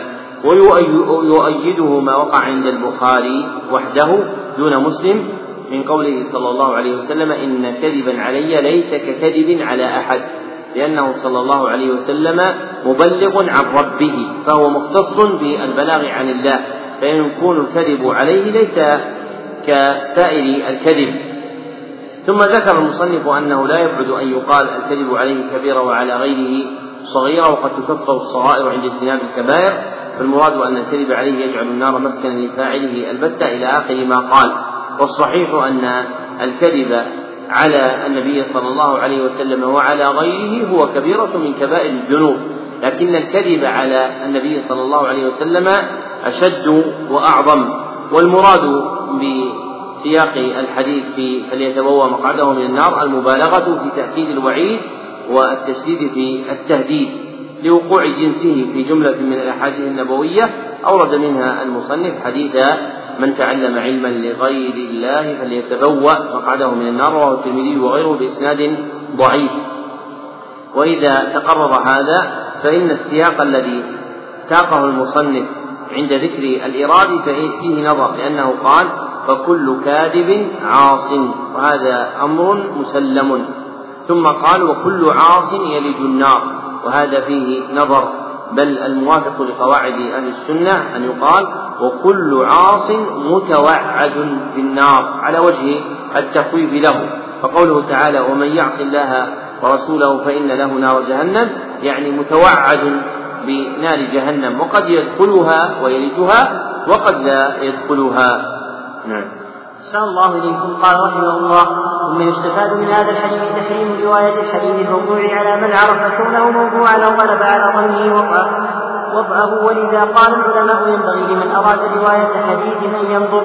فإن كان صحيحا أو حسنا قال قال رسول الله صلى الله عليه وسلم كذا أو فعل ونحو ذلك من صيغ الجزم. وإن كان ضعيفا فلا يقول قال ونحوه بل يقول بلغنا أو روي عنه هذا أو جاء عنه كذا وما أشبه. أخرجه ذكر المصنف رحمه الله تعالى مما يستفاد من هذا الحديث تحريم رواية الحديث الموضوع على من عرف كونه موضوعا أو غلب على ظنه وضعه. فلا تجوز فلا يجوز ذكر الحديث الموضوع دون بيان وضعه بل يحرم ذلك. ولذلك فمن أراد أن يذكر حديثا فإنه ينبغي له أن يتثبت عند إراده فإن كان صحيحا أو حسنا قال قال رسول الله صلى الله عليه وسلم أو نحو ذلك من صيغ الجزم. وإن كان غير صحيح فلا يقل قال بل يقول بلغنا أو روي عنه أو جاء عنه كذا وما أشبهه مما يدرك الناس معناه. فإذا كانت هذه المعاني لا تتضح للناس إذا خوطبوا بقول روي وقيل فإنه يأتي بألفاظ قريبة من فهمهم ليستدل بها على أن الخبر المذكور فيه مقال كأن يقول وروي في خبر فيه مقال أو وروي في خبر فيه نظر وأشباه ذلك مما يعي الناس معناه. أما إذا كان الناس لا يعون معناه فإنه لا يخاطبهم بمثل هذه العبارة. وكان المتقدمون يكتفون بسياق الإسناد لمعرفتهم بأن من أسندك فقد أحالك. ثم لما ضعف نقل الإسناد وضع المحدثون ألفاظا يستدل بها على الثبوت وعدمه. فجعلوا ألفاظ الجزم كقال وجاء ونحوها دالة على ما ثبت. وما سوى ذلك جعلوا له البناء لغير الفاعل كقولهم روي وذكر. وأما اليوم فقد صار هذا المعنى خافيا على الناس. فينبغي أن يأتي في كلامه ما يدل على رتبة الحديث من الثبوت أو الضعف ليستفيد الناس ذلك. نعم. أحسن الله إليكم. قال رحمه الله أخرجه أو روى البخاري هذا الحديث بإسناده المذكور في كتاب العلم أي من صحيحه في باب إثم من كذب على النبي صلى الله عليه وسلم. وحكى الإمام أبو بكر الصيرفي أن هذا الحديث مروي عن أكثر من ستين صحابيا مرفوعا وفيهم العشرة المبشرة قال ولا يعرف حديث اجتمع فيه. على روايته العشرة إلا هذا وقيل إنه روي عن مئتين من الصحابة. قال ابن الصلاح ليس في الأحاديث ما في مرتبته من التواتر المعنوي اللفظي لاختلاف الرواية بالمبنى مع الاشتراك بالمعنى. فالقدر المشترك الحاصل من جميع الألفاظ متواتر كما حققه الكفار. وحيث جاء في رواية في رواية من تعمد علي كذبا وفي أخرى من كذب علي متعمدا وفي أخرى لا تكذب علي وأصح الألفاظ من كذب علي متعمدا فليتبوأ مقعده من النار. فقد قال شيخ مشايخنا الجلال السيوطي رحمه الله رواه أحمد والشيخان والترمذي والنس والشيخان والترمذي والنسائي وابن ماجة عن أنس وأحمد وابن ماجة وابن ماجه عن أنس وأحمد والبخاري وأبو داود والنسائي وابن ماجه عن الزبير ومسلم عن أبي هريرة والترمذي عن علي وأحمد وابن ماجه عن جابر وعن أبي سعيد والترمذي وابن ماجه عن ابن مسعود وأحمد والحاكم عن خالد بن عقبة وعن زيد بن أرقم أحمد عن سلمة بن الأكوى وعن عقبة بن عامر وعن معاوية بن أبي سفيان والطبراني عن بضعة عن بضعة وعشرين صحابيا والدار قطني عن أربعة من الصحابة والخطيب عن سلمان وأبي أمامة وابن عساكر عن ثلاثة وابن صاعد في طرقه عن أبي بكر وعمر وجمع آخر وابن الفرات في جده عن عثمان والبزار عن سعيد بن زيد وابن علي عن جماعة وأبو نعيم في المعرفة عن جمع والحاكم بالمدخل عن عفان بن حبيب ورواه أحمد عن, عن عمر ولفظه من كذب علي فهو في النار ورواه أيضا عن علي من كذب علي في حكمه متعمدا فليتبوى مقعده من النار. انتهى. ولا يخفى أن ولا يخفى أن ما نازع بعضهم في كون هذا الحديث متواترا في المبنى بناء على اشتراط التواتر يستوي طرفاه وما بينهما في الكثرة وهي ليست موجودة في كل طريق بمفردها مدفوع بما قررناه بأن الصحيح أن هذا الحديث متواتر بحسب المعنى لا من طريق المبنى على أنه قد قال جمع بأنه متواتر حتى في اللفظ فإن المراد بإطلاق كونه متواترا رواية جمع عن جمع من ابتدائه في في كل عصر من انتهائه. وهذا كان وهذا كان في إفادة العلم وابتنائه على أن طرق أنس وحدها على ما قدمناه رواها جماعة كثيرة بأسانيد شهيرة. وحديث علي رواه عنه ستة عشر من مشاهير التابعين وثقاتهم. وكذا حديث ابن مسعود وأبي هريرة وعبد الله بن عمرو على ما حققه ميرخشاه رحمه الله فلو قيل في كل إنه متواتر عن صحابيه اذا كان صحيحا فإن العدد المعين لا يشترط بالتواتر على الصحيح بل ما بل ما أفاد العلم به كان كافيا في مقام التوضيح. ثم اعلم أنه قد ذكر المصنف رحمه الله تعالى في هذه الجملة أن هذا الحديث من ثلاثيات البخاري أخرجه البخاري يعني رواه بإسناده فإن اصطلاحهم في هذه الكلمة أخرجه يعني رواه مسندا فلا تقال في غير ذلك. فإذا ذكرت حديثا من رياض الصالحين فإنك لا تقول أخرجه النووي لأن النووي لم يروي الأحاديث في هذا الكتاب بأسانيده. وعند من سلف لا يفرقون بين أخرجه وخرجه واستعمال خرجه بمعنى أخرجه شائع في كلام أبي العباس بن تيمية وحفيده بالتلمذة أبي الفرج ابن رجب. أما المتأخرون فتواطوا على جعل فعل أخرجه مرادا به من رواه بإسناده وعلى أن فعل خرجه موضوعا لمن أسند الحديث بعزوه إلى مخرجيه الأصليين. فيقال هذا الحديث هذا الحديث خرجه ابن حجر في التلخيص الحبير أي تكلم على طرقه وأسانيده ورواته ويقال هذا الحديث خرجه الألباني في السلسلة الصحيحة أي تكلم على طرقه ورواته. وهذا الحديث المذكور أخرجه البخاري في كتاب العلم من صحيحه في باب إثم من كذب على النبي صلى الله عليه وسلم. وهو حديث مشهور عن النبي صلى الله عليه وسلم مروي من حديث جم غفير من أصحابه رضي الله عنهم.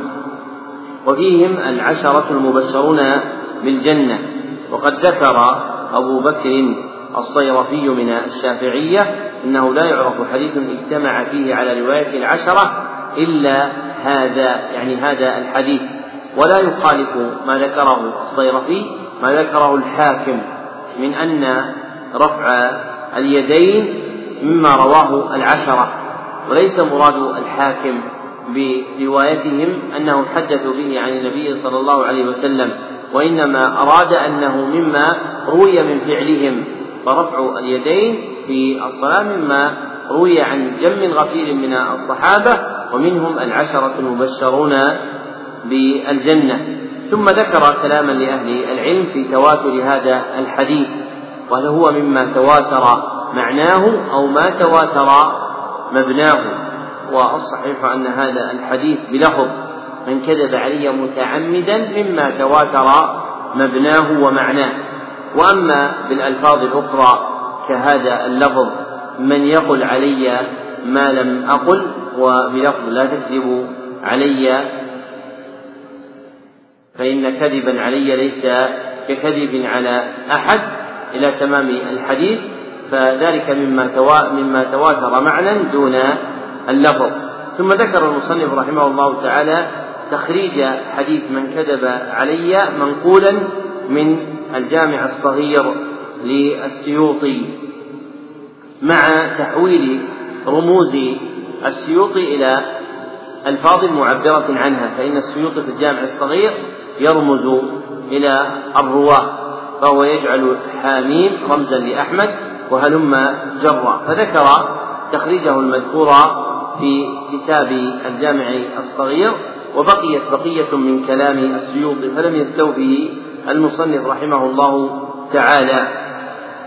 ثم ذكر بعد ذلك كلاما لأهل العلم في تحقيق التواتر هل هو في جميع الطبقات أم في بعضها؟ والأمر كما سلف أن الحديث بلفظ من كذب عليه متعمدا متواتر في جميع الطبقات. وشهر عند أهل العلم عد هذا الحديث في الأحاديث المتواترة حتى أن التاود بن سودة في بيتيه المشهورين بدأ به قبل غيره. فقال إيش؟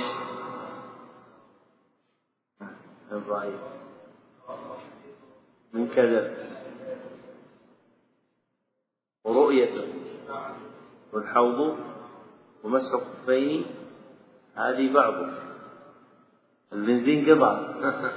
الواحد ينبغي أن يضبط حوضه للعلم مما تواتر حديث من كذب ومن بنى لله بيتا واحتسب ورؤية شفاعة والحوض ومسح خفين وهذه بعض. هذان البيتان للكاود بن سودة من علماء المالكية المغاربة المتأخرين. عزاهما إليه محمد بن جعفر الكتاني في الأزهار كالثاني في الأزهار المتناثرة. نعم. أحسن الله إليكم. ثم قال رحمه الله ثم اعلم أنه قد ورد لهذا الحديث سبب وهو ما أخرجه أبو القاسم البغوي من طريق صالح بن حيان عن ابن أبي بريدة عن أبيه قال جاء رجل من جانب المدينة فنزل في خارجه على قومه فقال إن رسول الله صلى الله عليه وسلم أمرني أن أحكم فيكم برأيي وفي أموالكم وفي كذا وكذا وكان خطب امرأة منهم في الجاهلية فابوا أن يزوجوه ثم ذهب حتى نزل على المرأة فبعث القوم إلى رسول الله صلى الله عليه وسلم. فقال كذب عدو الله ثم أرسل رسولا فقال فقال له إن وجدته حيا فاقتله وإن وجدته ميتا فحرق ميتا فحرقه بالنار. فوجده قد فوجده قد لدغ فمات فحرقه بالنار. فعند ذلك قال رسول الله صلى الله عليه وسلم من كذب عليه متعمدا فليتبوأ مقعده من النار. ثم هذا الحديث أول ثلاثي وقع في البخاري وليس فيه أعلى من الثلاثيات. كما نص عليه في فتح الباري. ذكر المصنف رحمه الله تعالى أن هذا الحديث ورد على سبب له وهذا مما يندرج في نوع من أنواع الحديث وهو معرفة أسباب الحديث وهي بمنزلة معرفة أسباب النزول من آية القرآن الكريم. وأورد فيه ما رواه أبو القاسم البغوي في معجم الصحابة وابن عدي في الكامل في آخرين. وهذا الخبر لا يصح ولا يروى من وجه ثابت وفي متنه نكرة. فإن التحريق بالنار مما نهي عنه في الأحاديث الصحيحة عن النبي صلى الله عليه وسلم.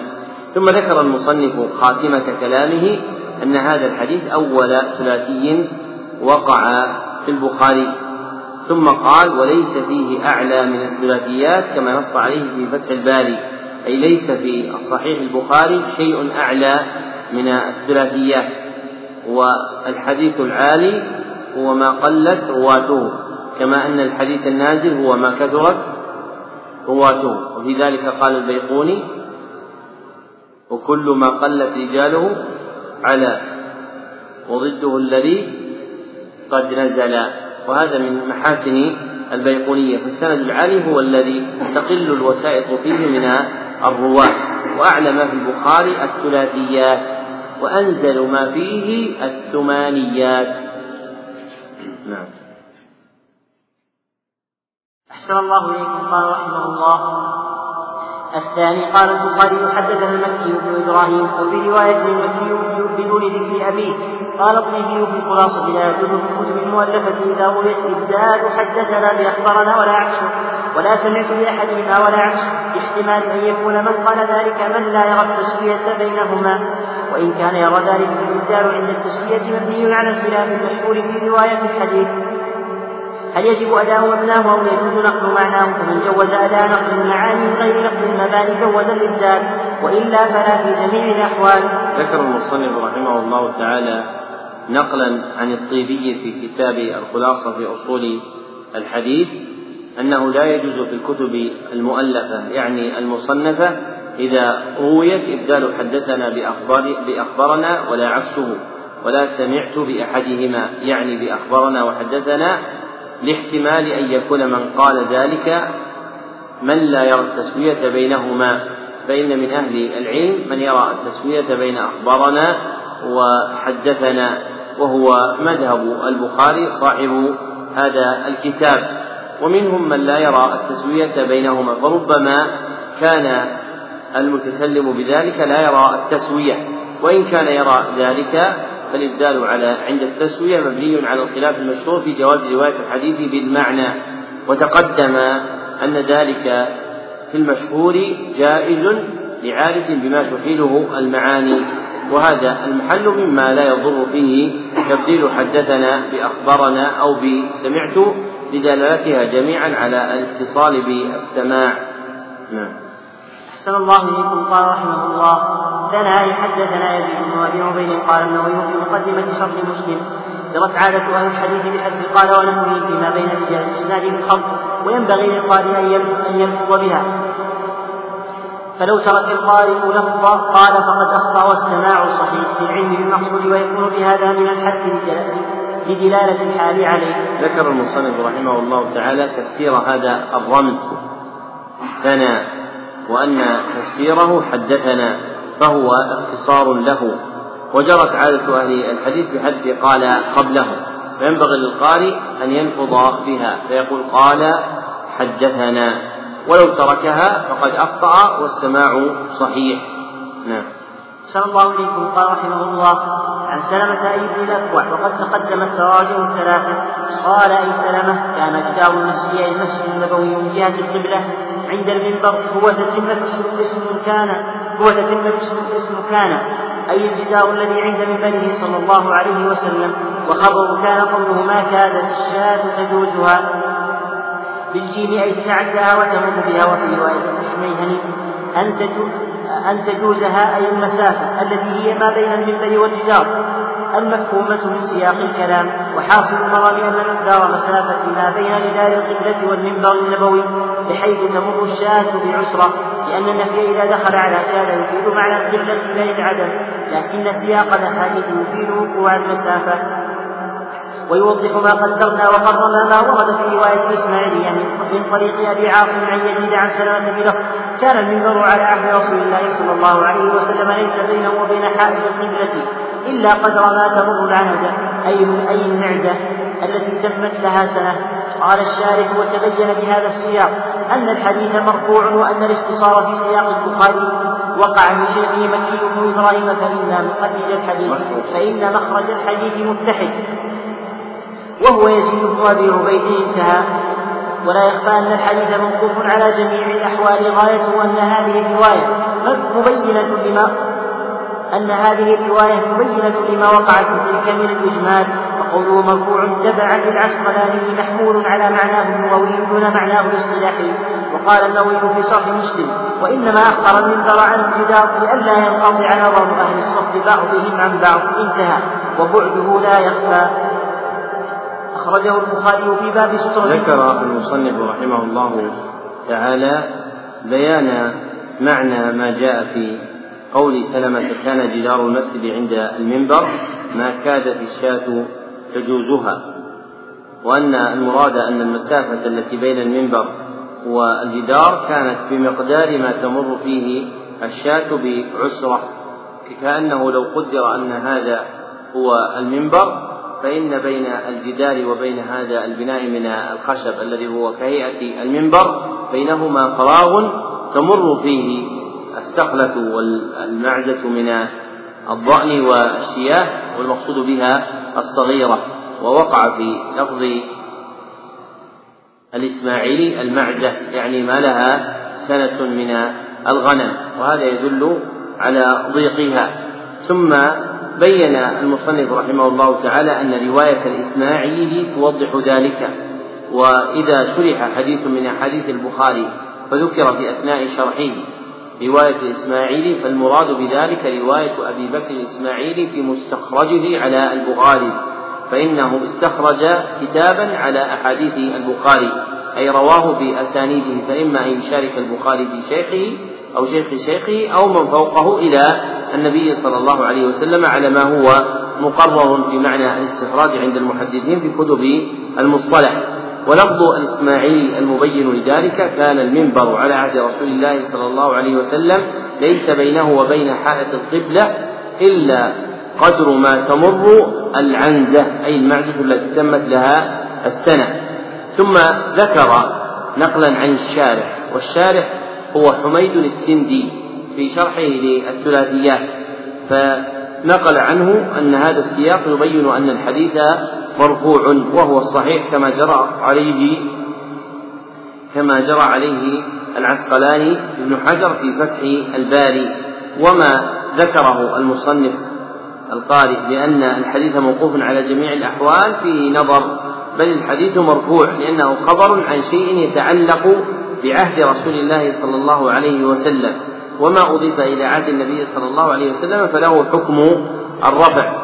ثم ذكر نقلا عن النووي في شرح مسلم أن المنبر إنما أخر عن الجدار لئلا ينقطع نظر أهل الصف بعضهم عن بعض وبعده لا يخفى كما قال فإنه لا تعلق لها بنظر المأمومين بعضهم ببعض. فإن النبي صلى الله عليه وسلم كان مقامه في صلاته حذاء منبره أي موازيا منبره. فكان صلى الله عليه وسلم يصلي في هذا الموضع ويكون الصف وراءه. فلا تعلق لذلك الوضع للمنبر بكيفية نظر أهل الصف بعضهم عن بعض.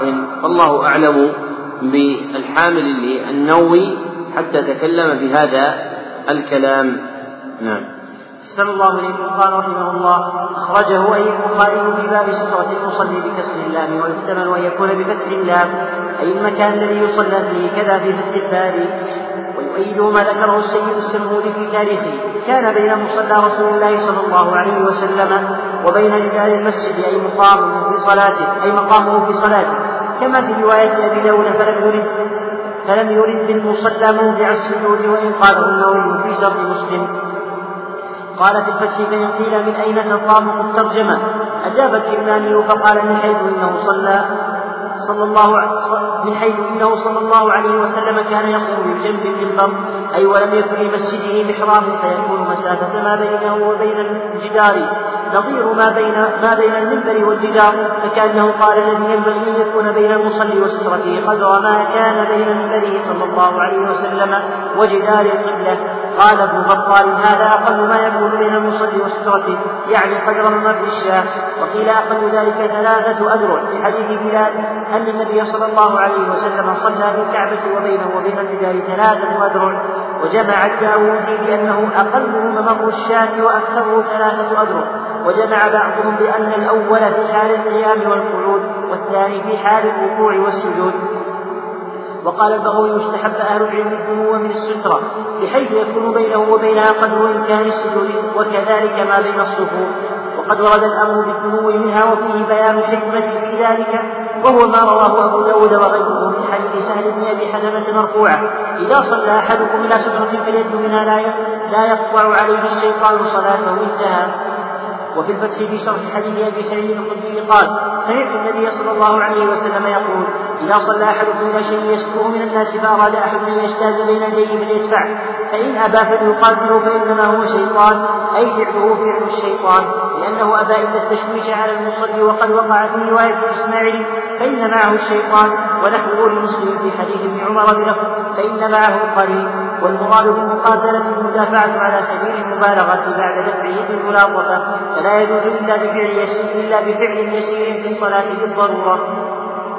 وهل ذلك الخلل يقع في صلاة المصلي من المرور المانع عن كمال الحضور أو لدفع الإثم عن المال بسبب العبور؟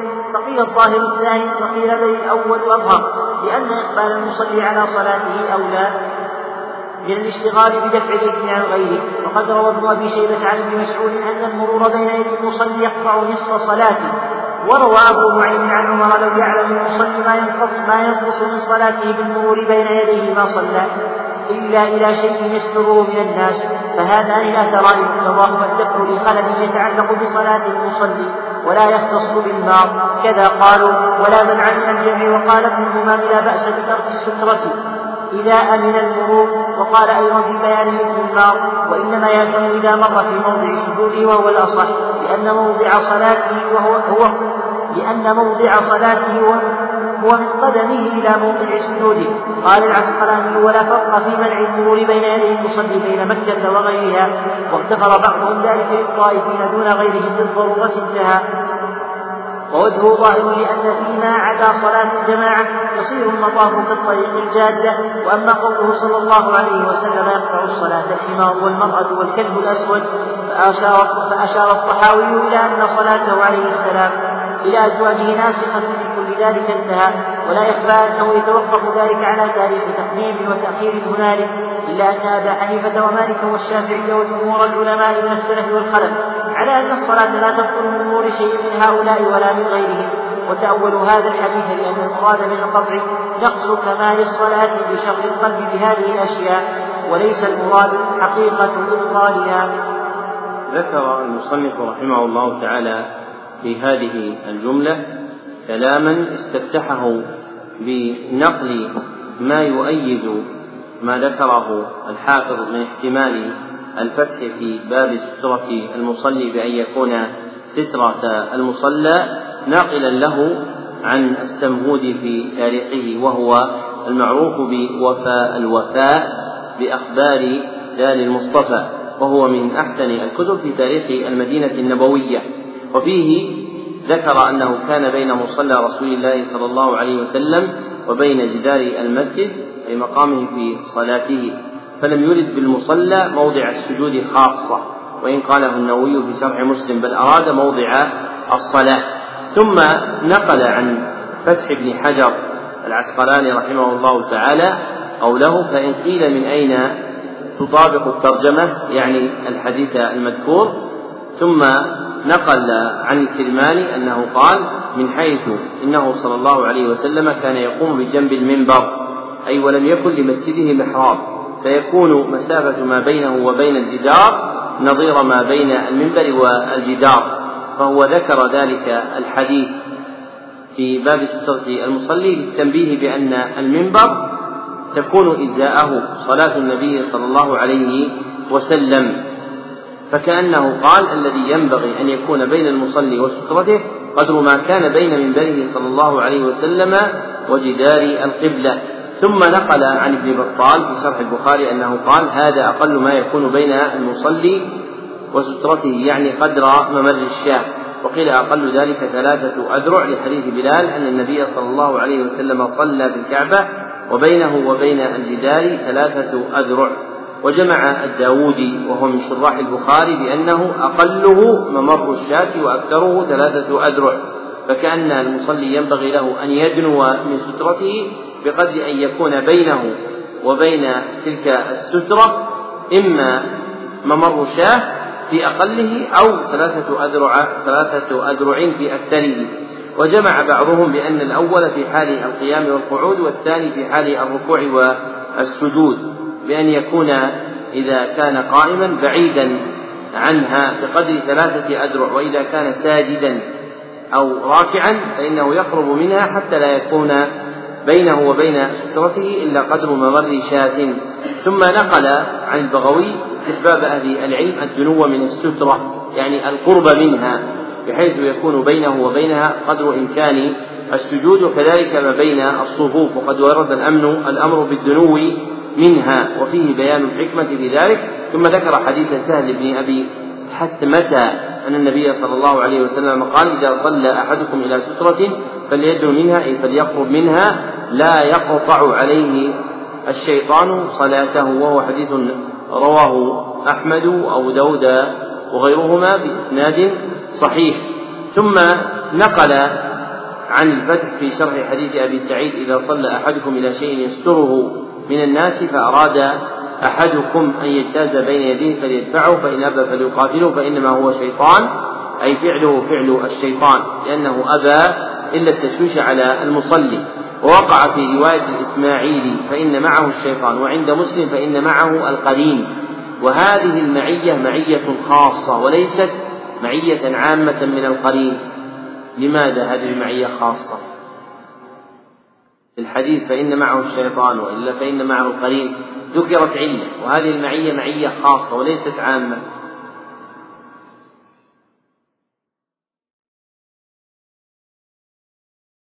يعني لأن الشيطان القرين ملازم للإنسان في كل حال فلا بد أن تكون المعية المنبه أن تكون المعية المنبه عليها في هذا الحديث معية خاصة وهذه المعية الخاصة هي المعية التي تحمله على التشويش على المصلي وتؤزه على إلحاق الضرر به في صلاته. والمراد بالمقاتلة المدافعة على سبيل المبالغة بعد دفعه بالملاطفة. فيدفعه دفعا لطيفا فإن أبى فإنه يدفعه دفعا شديدا. ثم ذكر مسألة تتعلق بما سبق. وهي هل ذلك الخلل يقع في صلاة المصلي من المرور المانع عن كمال الحضور؟ يعني كمال حضور قلبه في الصلاة وإقباله عليها أو لدفع الإثم عن المال بسبب العبور؟ فقيل الثاني وقيل بالأول أظهر والصحيح كما ذكر المصنف أنه لا منع من الجمع. فيكون ذلك النهي لدفع الخلل المانع من كمال الحضور أو لدفع الإثم عن المال بسبب العبور. وأورد في ذلك أثرين. أولهما أثر ابن مسعود عند ابن أبي شيبة أن المرور بين يدي المصلي يقطع نصف صلاته وإسناده ضعيف. وأما الأثر الثاني فلم أقف عليه فإن المصنف رحمه الله تعالى عزاه إلى أبي نعيم. والمراد بأبي نعيم إيش؟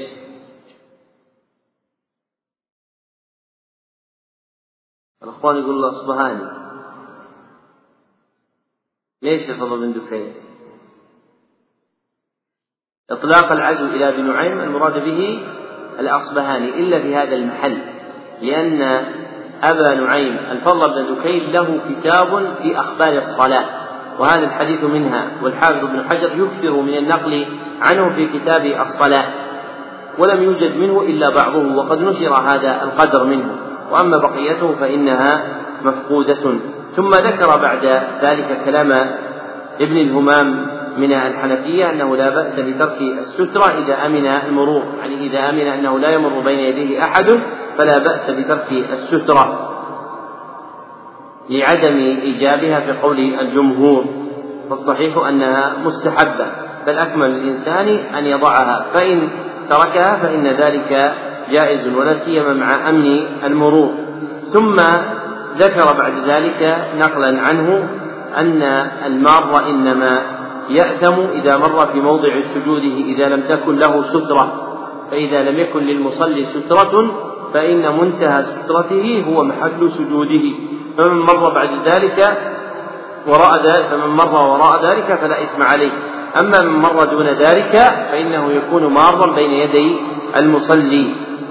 ثم ذكر عن ابن حجر أنه لا فرق في منع المرور بين يدي المصلي بمكة بين مكة وغيرها لإطلاق الأحاديث وعمومها. ولم يثبت حديث يفرق بين مكة وغيرها لكن يغتفر لأجل ضرورة الزحام ونحوه في مكة وما كان من جنسها كالمسجد النبوي في بعض الأوقات. فإذا ضاق الأمر اتسع وتسومح فيه. ثم ذكر أن قول النبي صلى الله عليه وسلم يقطع الصلاة الحمار والمرأة والكلب الأسود أن الطحاوي أشار إلى أن صلاته صلى الله عليه وسلم إلى أزواجه لما صلى إلى عائشة وهي مضطجعة كما في الصحيح ناسخة لكل ذلك. والطحاوي رحمه الله تعالى في مشكل الآثار وشرح معاني الآثار واسع الخطو في دعوى النسخ فهو من أكثر من يؤلف بين الأحاديث بدعوى النسخ ولا يسلم له في أكثر ما ذكره. ثم ذكر المصنف رحمه الله تعالى احتياج دعوى النسخ إلى معرفة التاريخ وعدم وجود ذلك. ثم نقل أن مذهب أبي حنيفة ومالك والشافعي وجمهور وجمهور العلماء من السلف على أن الصلاة لا تبطل بمرور شيء من هؤلاء. وتأول هذا الحديث بأن المراد من القطع نقص كمال الصلاة بشغل القلب هذه الأشياء وليس المراد حقيقة إبطالها. فمعنى قوله صلى الله عليه وسلم عند الجمهور يقطع الصلاة يعني ينقص ثوابها. وذهب أحمد في رواية اختارها من محقق أصحابه أبو العباس ابن تيمية وتلميذه ابن القيم أن معنى قوله يقطع الصلاة يعني يبطلها. وهذا هو الصحيح لأن لفظ القطع موضوع لغة للدلالة على الإبطال.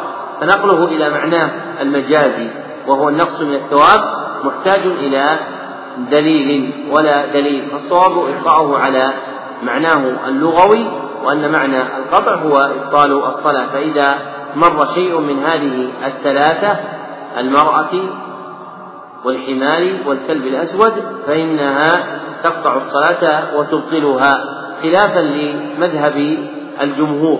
ومذهب الحنابلة اختصاص ذلك بالكلب الأسود. هذا مذهب الحنابلة. وعن أحمد رواية أخرى هي المتقدمة أنه يقطعها المرأة والحمار والكلب الأسود وهو الأظهر موافقة موافقة للحديث. نعم. صلى الله إليكم. قال رحمه الله الثالث قال البخاري حدثنا المكي بن إبراهيم قد ساوى البخاري بهذا الحديث شيخه أحمد بن حنبل فإنه أخرجه في مسنده عن مكي بن إبراهيم. ذكر المصنف رحمه الله تعالى في هذه الجملة أن الحديث الثالث مما اشترك فيه البخاري مع شيخه أحمد بن حنبل فروياه جميعا عن شيخ واحد هو المكي بن إبراهيم. فيكون البخاري قد ساوى شيخه أحمد لاشتراكه معه في روايته عن شيخهما المكي بن إبراهيم. نعم. صلى الله عليه وسلم قال رحمه الله تعالى قال حدثنا يزيد بن أبي عبيد قال يزيد قال أي يزيد جملة استئنافيه أو حالية بتقدير قد أو بدون كنت آتي بكسر التاء بعد همزة ممنوع قوله جملة استئنافية يعني ابتدائية أو حالية أي تقدر على الحال. نعم. صلى الله عليه وسلم قال رحمه الله كنت آتي بكسر بكسر التاء بعد همزة ممدودة أي أجيء مع سلمة بن الأكوع فيصلي أي هو عند الاستواء بضم الهمزة وسكون السين وضم الطاء المهملتين بوزن أفعوان على المشهور وقيل فعلوان وهي بوزن أفعوالة هذا غلط. بوزن أفعوالة أفعوالة يعني بدل النون حط وضعوا لاما نعم. لاما أفعوالة نعم. الله عليكم. بوزن أفعوالة على المشهور أفعوالة على المشهور. وقيل فعلوانة وهي السارية. والغالب أنها تكون من من بناء بخلاف العمود فإنه من حجر واحد. كذا في البخاري كذا في فتح الباري. فإن قيل كيف يستقيم قوله والغالب أنها تكون من بناء مع أنه قد تقرر أن أعمدة مسجده عليه السلام كانت من جذوع النخل كما في الصحيح. كان المسجد على عهد رسول الله صلى الله عليه وسلم مبنيا باللبن وسقفه الجريد وعمده خشب النخل فالجواب أن يكون قول الراوي فيصلي عند الأسطوانة في خلافة عثمان رضي الله عنه فإنه جدد عمارة المسجد النبوي وبناه زخرفا فالأسطوانة كانت حينئذ مبنية بالحجارة والقص فلا محذور. ذكر المصنف رحمه الله تعالى في هذه الجملة الخلاف في زينة أسطوانة هل هي أفعوالة أو فعلوانة وهذا الخلاف الذي ذكره المصنف تبعا لغيره يدفعه قاعدة نبه عليها ابن الطيب رحمه الله تعالى وهي أن الأسماء الأعجمية لا يدخلها التصريف فتكون جميع حروفها أصلية. ونقل ذلك عن ابن السراج رحمه الله تعالى فتكون على زينتها أفعوالا وأما ما ذكر غير ذلك من كون النون أصلية أو غير أصلية فلا حاجة إليه. لأن جميع حروفها أصلية تبعا لعجمتها فلا يقدر فيها زيادة من حروف الزيادة المجموعة في سألتمونيها. نعم. ثم ذكر بعد ذلك رحمه الله تعالى جواب ما وقع في معنى الأسطوانة بأنها السارية والغالب أنها تكون من بناء بخلاف العمود فإنه من حجر واحد يعني يكون العمود مصنوعا من حجر فوقه حجر ثم حجر إلى منتهاه وأما الأسطوانة فإنها تبنى بناء من عدة أحجار ويوصل بينها بما يشدها مما هو معروف في زماننا هذا بالإسمنت. ثم أجاب عن إشكال يرد وهو قوله فإن قيل كيف يستقيم قولك قوله؟ والغالب أنها تكون من بناء مع أنه قد تقرر أن أعمدة مسجده عليه السلام كانت من جذوع النخل كما في الصحيح. ثم أجاب عن ذلك بأنه خبر عما صارت إليه فإنها كانت في مبتدأ أمرها من خشب النخل. ثم لما جدد عثمان بناء المسجد بنيت بناء بالحجارة والجبس وقوله رحمه الله تعالى في وصف بناء عثمان وبناه مزخرفا يعني بالنسبة إلى أهل زمانه وإلا فليس في فعله رضي الله عنه زخرفة لكن لما حول من بناء الجريد وخشب النخل إلى الحجارة والجص صار معظما عندهم حتى عد زخرفة. وأما زخرفة المساجد فإنها مكروهة كراهية شديدة فعند أبي داود وغيره بسند قوي من حديث ابن عباس قال لتزخرفنها كما زخرفتها اليهود والنصارى أي على وجه الذم لهم على فعلهم في مساجدهم. نعم. أحسن الله إليكم. قال رحمه الله ويؤيده قوله التي عند المصحف بتثليث الميم والضم أشهر قال الكرماني وكان في مسجد رسول الله صلى الله عليه وسلم موضع خاص للمصحف الذي كان ثمة في عهد عثمان رضي الله عنه. قال في الفتح وهذا دال على أنه كان للمصحف موضع خاص به كما وقع عند مسلم بلفظ يصلي وراء الصندوق وكأنه كان للمصحف صندوق يوضع عليه قال وهذه الاسطوانه حقق لنا بعض مشايخنا انها المتوسطه في الروضة المكرمة وتعرف بأسطوانة المهاجرين انتهى. ولابن زبالة كنت آتي مع سلمة في سبحة الضحى فنعمد إلى الأسطوانة دون المصحف فيصلي قريبا منها انتهى. والمراد بالمصحف ما جمع في زمن عثمان وكتب في محل واحد. فإن القرآن قبل ذلك كتب في صحف متفرقة إلى أول عثمان الخلافة فأمر بجمع المصحف فأمر بجمع الصحف في محل واحد وأمر أن تكتب ستة مصاحف وبعث بها واحدا إلى مكة وإلى البصرة واحدا وإلى الكوفة واحدا وإلى الشام آخر وآخر إلى البحرين وأمسك عنده واحدا. وهو الذي يوضع في صندوق موضع موضوع.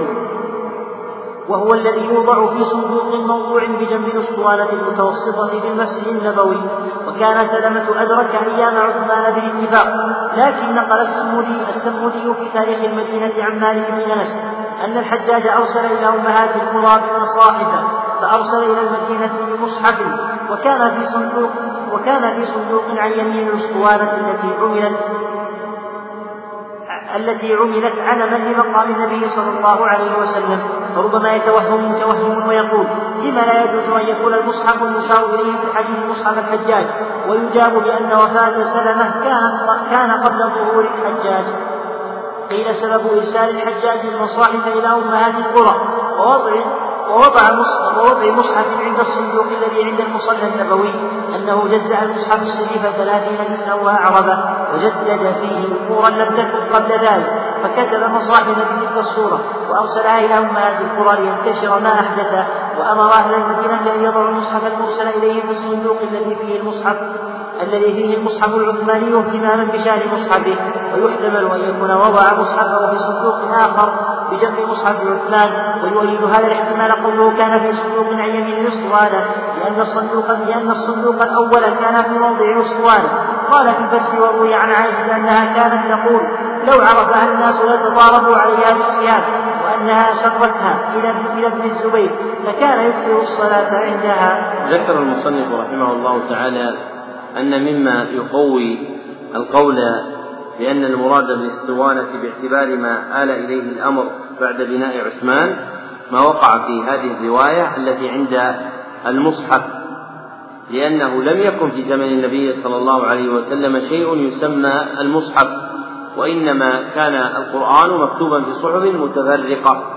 ومن لطائف تعليلات الذهبي رحمه الله تعالى ما ذكره في الميزان أن الأحاديث التي فيها ذكر المصحف لا يثبت منها شيء لأن اسم المصحف إنما وقع بعد عهد النبي صلى الله عليه وسلم. فيكون قوله التي عند المصحف دال على وقوع ذلك بعد زمن النبي صلى الله عليه وسلم وذلك في عهد عثمان. وجاء في صحيح مسلم يصلي وراء الصندوق يعني المعدى للمصحف. وهذه الأسطوانة كما قال ابن حجر حقق لنا بعض مشايخنا أنها المتوسطة في الروضة المكرمة يعني الروضة النبوية وتعرف بأسطوانة المجاهدين المهاجرين. ثم نقل ما رواه ابن زبالة وهو محمد بن الحسن في كتاب أخبار المدينة. بهذا الإسناد إلى يزيد بن أبي عبيد قال كنت آتي مع سلمة في سبحة الضحى فنعمد إلى الأسطوانة دون المصحف فيصلي قريبا منها. وابن زبالة أحد المتروكين فإسناد هذا الخبر ضعيف. ثم بين أن المراد بالمصحف ما جمع في زمن عثمان فإن عثمان رضي الله عنه كتب مصاحف والمشهور أنها ستة والمشهور أيضا في قسمتها أنه أبقى واحدا منها عنده ويسمى بالمصحف الإمام نسبة إليه رضي الله عنه وجعل آخر في المسجد النبوي لأهل المدينة عامة ليستنسخوا منه فروعا عن ذلك المصحف ثم بعث بثالثها إلى البصرة وبرابعها إلى الكوفة وبخامسها إلى الشام وبسادسها إلى مكة المكرمة. فمصاحف عثمان ستة ثلاثة منها حجازية اثنان مدنيان والثالث مكي والثلاثة الباقية اثنان منها عراقيان أحدهما في البصرة والآخر في الكوفة والثالث وهو المكمل لعدد الستة المصحف الشامي. ثم ذكر أن سلمة أدرك عثمان بالاتفاق ثم ذكر ما أورده السمهودي من أن الحجاج أرسل إلى أمهات القرى مصاحف لما أعرب المصحف وأدخل فيه الحركات وجزأه. ثلاثين جزءا فيحتمل أن يكون المراد بذلك المصحف الذي أرسله الحجاج وأجاب عنه المصنف بأن وفاة سلمة كان قبل ظهور الحجاج. ومعنى قبل ظهور الحجاج قبل ولايته لا قبل مولده. فإن سلمة مات سنة أربع وسبعين والحجاج تولى العراق سنة خمس وسبعين وبقي عليها مدة عشرين سنة فانقضت ولايته بوفاته سنة خمس وتسعين فيكون قد ولي بعد وفاة سلمة ويكون قد شاركه وأدرك حياته مدة طويلة لكنه لم يدرك مدة حكمه العراق. ثم ذكر المصنف رحمه الله تعالى في آخر هذا الكلام ما نقله صاحب فتح الباري أن عائشة رضي الله عنها كانت تقول لو عرفها الناس يعني أسطوانة المصحف لتضارب عليه الصيام وأنها أسرتها إلى ابن الزبير فكان يكثر الصلاة عندها. وهذا الحديث رواه ابن زبالة في أخبار المدينة ومن طريقه ابن النجار في تاريخها وإسناده ضعيف جدا لأن ابن الزبالة كما تقدم أحد المتروكين. نعم.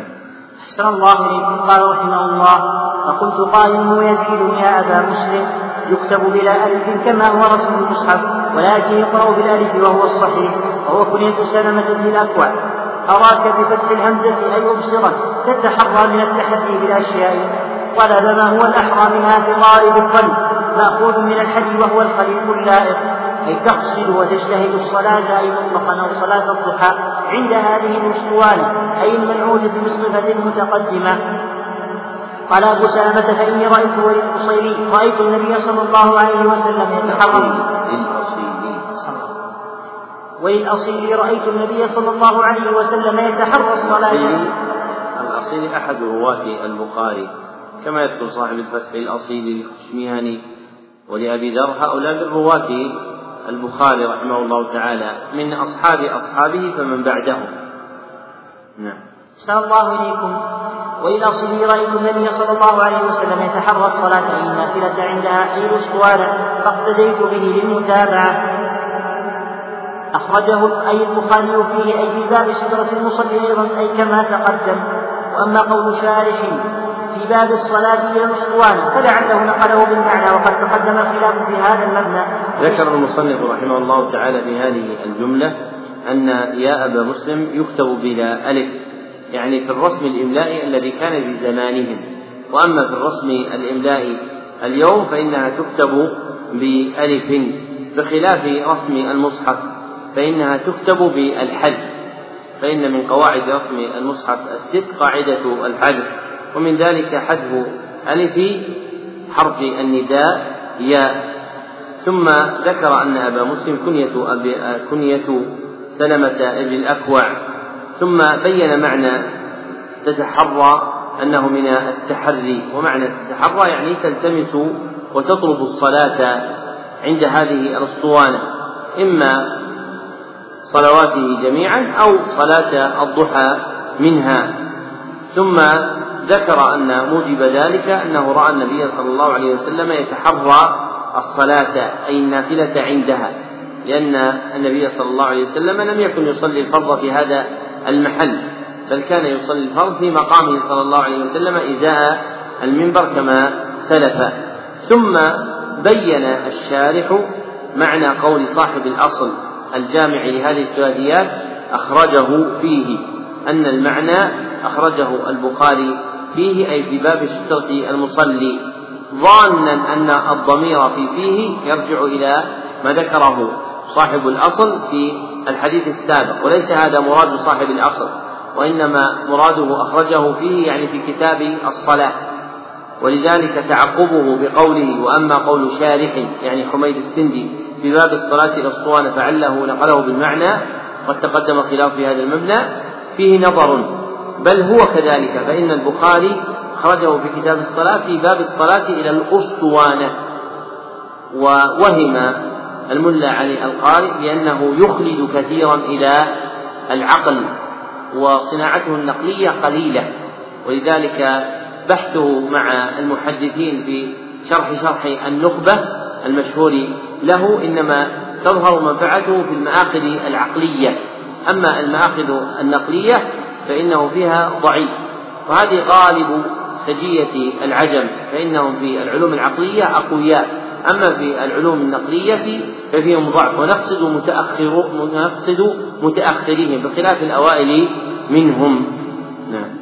أحسن الله إليكم. قال رحمه الله وفي شرح وفي شرح البخاري للكرماني قال ابن بطال لما كان رسول الله صلى الله عليه وسلم يسير بالعدسة في الصحراء كانت الأسطوانة أولى بذلك لأنها أشد سترة منها وفيه, وفيه أنه ينبغي أن تكون الأسطوانة أمامه ولا تكون إلى جنبه لئلا يتخلل الصفوف بشيء ولا يكون له سترة انتهى وقال النووي في شرح مسلم عند بيان هذا الحديث فيه ما سبق أنه لا بأس بإدامة الصلاة في مكان واحد إذا كان فيه فضل وفيه جواز الصلاة بحضرة الأساطين فأما الصلاة إليها فمستحبة لكن الأفضل أن لا يصمد إليها بل يجعلها عن يمينه وشماله وقال في الفتح في بيان قول عمر رضي الله عنه المصلون أحق بالسواد من المتحدثين إليها. أراد البخاري بإيراد أثر عمر رضي الله عنه إلى هذا أن المراد بقول سلمة يتحرى الصلاة عندها إليها وكذا قول أنس كانوا يبتدرون السواد أن يصلون إليها. قال في الفتح ووجه الأحقية أنهما مشركان في الحاجة في الحاجة إلى السارية المتخذة إلى الاجتناد والمصلي لجعلها سترة لكن المصلي في عبادة محققة فكان أحق انتهى. وفيه ما أن المحدث أولى بها من غيره والله أعلم. ذكر المصنف رحمه الله تعالى في خاتمة هذا المبحث جملة من الفوائد عضبها في التنبيه إلى اتخاذ الأسطوانة سترة بين يدي المصلي وفي نقله عن النووي أن الأفضل ألا يصمد إليها أي لا تكون في قبلته بل يجعلها عن يمينه أو شماله. وهذا مذهب جماعة من أهل العلم لحديث روي في النهي عن ذلك عند أبي داود. لكن إسناده ضعيف. ومن صلى إلى سترة فإن شاء جعلها بينه وبين القبلة وإن شاء جعلها عن يمينه وإن شاء جعلها عن شماله. لأن المقصود أن تكون مانعة من مرور أحد بين يديه.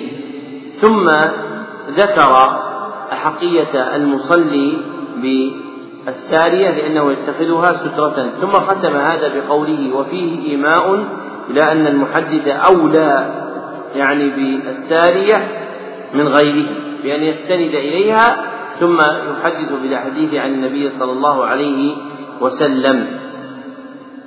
لماذا؟ من أين جاء المصنف رحمه الله تعالى بأن في ذلك إيماء إلى أن المحدث أولى بها من غيره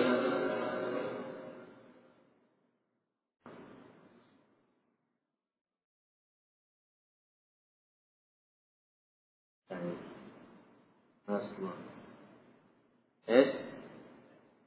اللي هي العبادة إيش؟ نشر العلم وبثه سن لأن المحدث يكون بفعله في عبادة كالصلاة لأنه ينشر العلم ويبثه فيكون حاله كحال المصلي. نعم.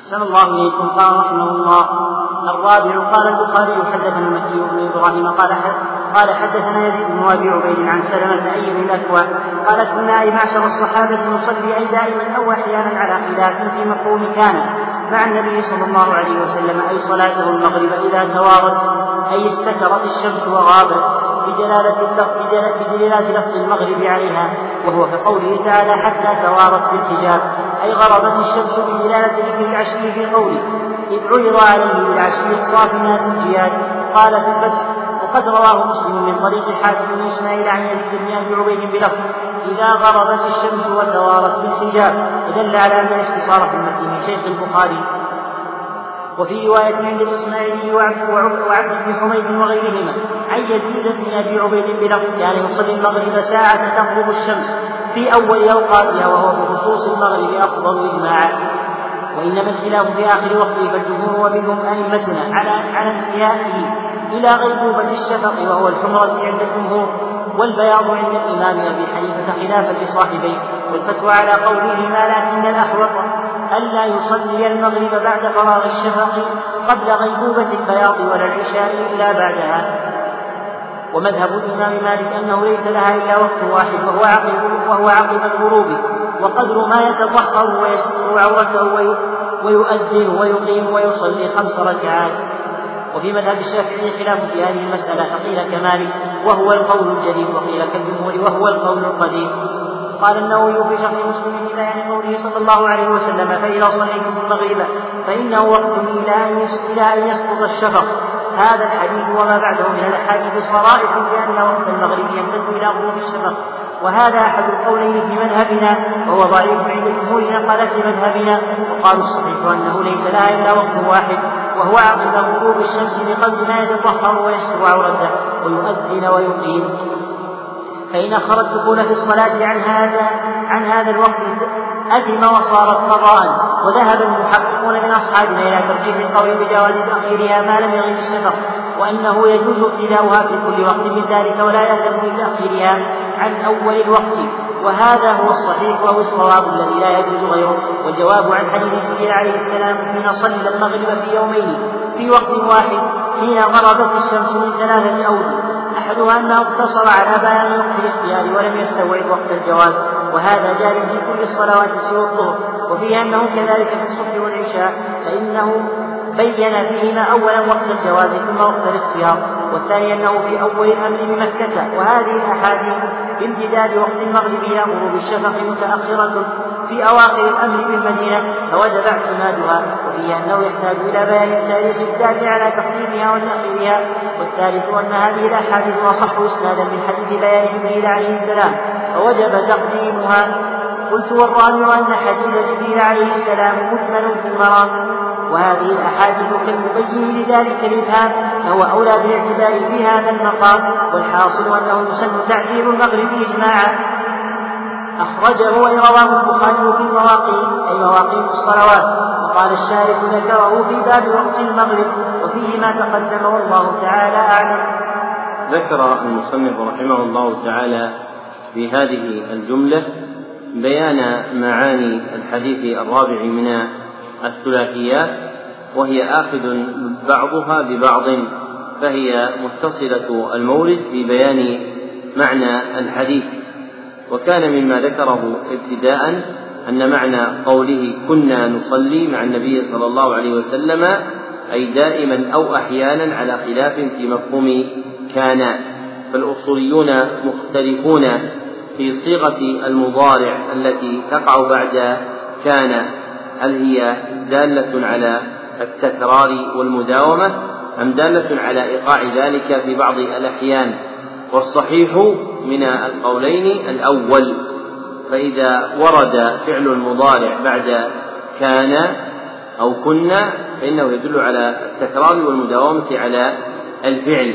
ثم بين معنى قوله إذا توارت أن معناه إذا استترت الشمس وغابت ووقع التصريح بذلك في مسلم إذا غربت الشمس وتوارت بالحجاب.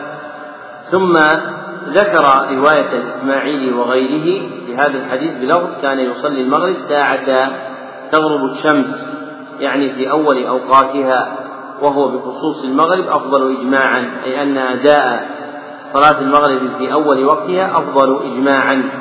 وإنما الخلاف في آخر وقته على قولين. فمن أهل العلم من جعل آخر الوقت غيبوبة الشفق والقول الآخر أنه ليس لها إلا وقت واحد هو عند المالكية بقدر ما يتطهر ويستر عورته ويؤذن ويقيم ويصلي خمس ركعات يعني ثلاثا لفرضه وركعتان نفلا. وفي مذهب الشافعي خلاف في هذه المسألة فقيل كمالك وهو القول الجديد الذي استقر عليه مذهبه وقيل كالجمهور وهو القول القديم يعني قوله في العراق. والأصح من هذين القولين هو مذهب أبي حنيفة وأحمد أن وقت المغرب ينتهي مع غيبوبة الشفق فإذا غاب الشفق فقد انقضى وقته وكونه كذلك يدل على اتساعه وشموله لأوسع مما ذكره مالك والشافعي رحمهما الله تعالى. والمراد بالشفق في أصح القولين الحمرة وليس البياض خلافا لأبي حنيفة وهو الموافق لقول صاحبيه يعني محمد بن الحسن الشيباني وأبا يوسف الأنصاري ومن قواعد الحنفية في المذهب أن المذهب عندهم ما اتفق عليه الثلاثة أبو حنيفة وصاحباه فإن خالف أبو حنيفة صاحباه فإن المقدم هو قول الصاحبين وتكون عليه الفتيا وبه العمل وهذه المسألة الفتيا عندهم موافقة لمذهب الحنابلة. خلافا لمذهب أبي حنيفة رحمه الله تعالى. ثم ذكر الحجة من ذلك وهو قوله صلى الله عليه وسلم فإذا صليتم المغرب فإنه وقت إلى أن يسقط الشفق. فهذا دال على أن وقت المغرب يمتد إلى وقت سقوط الشفق خلافا لمذهب المالكية والشافعية. ثم نقل أجوبة عن حديث جبريل حين صلى المغرب في يومين في وقت واحد فإن فعله كذلك يوهم أنه ليس لها إلا وقت واحد.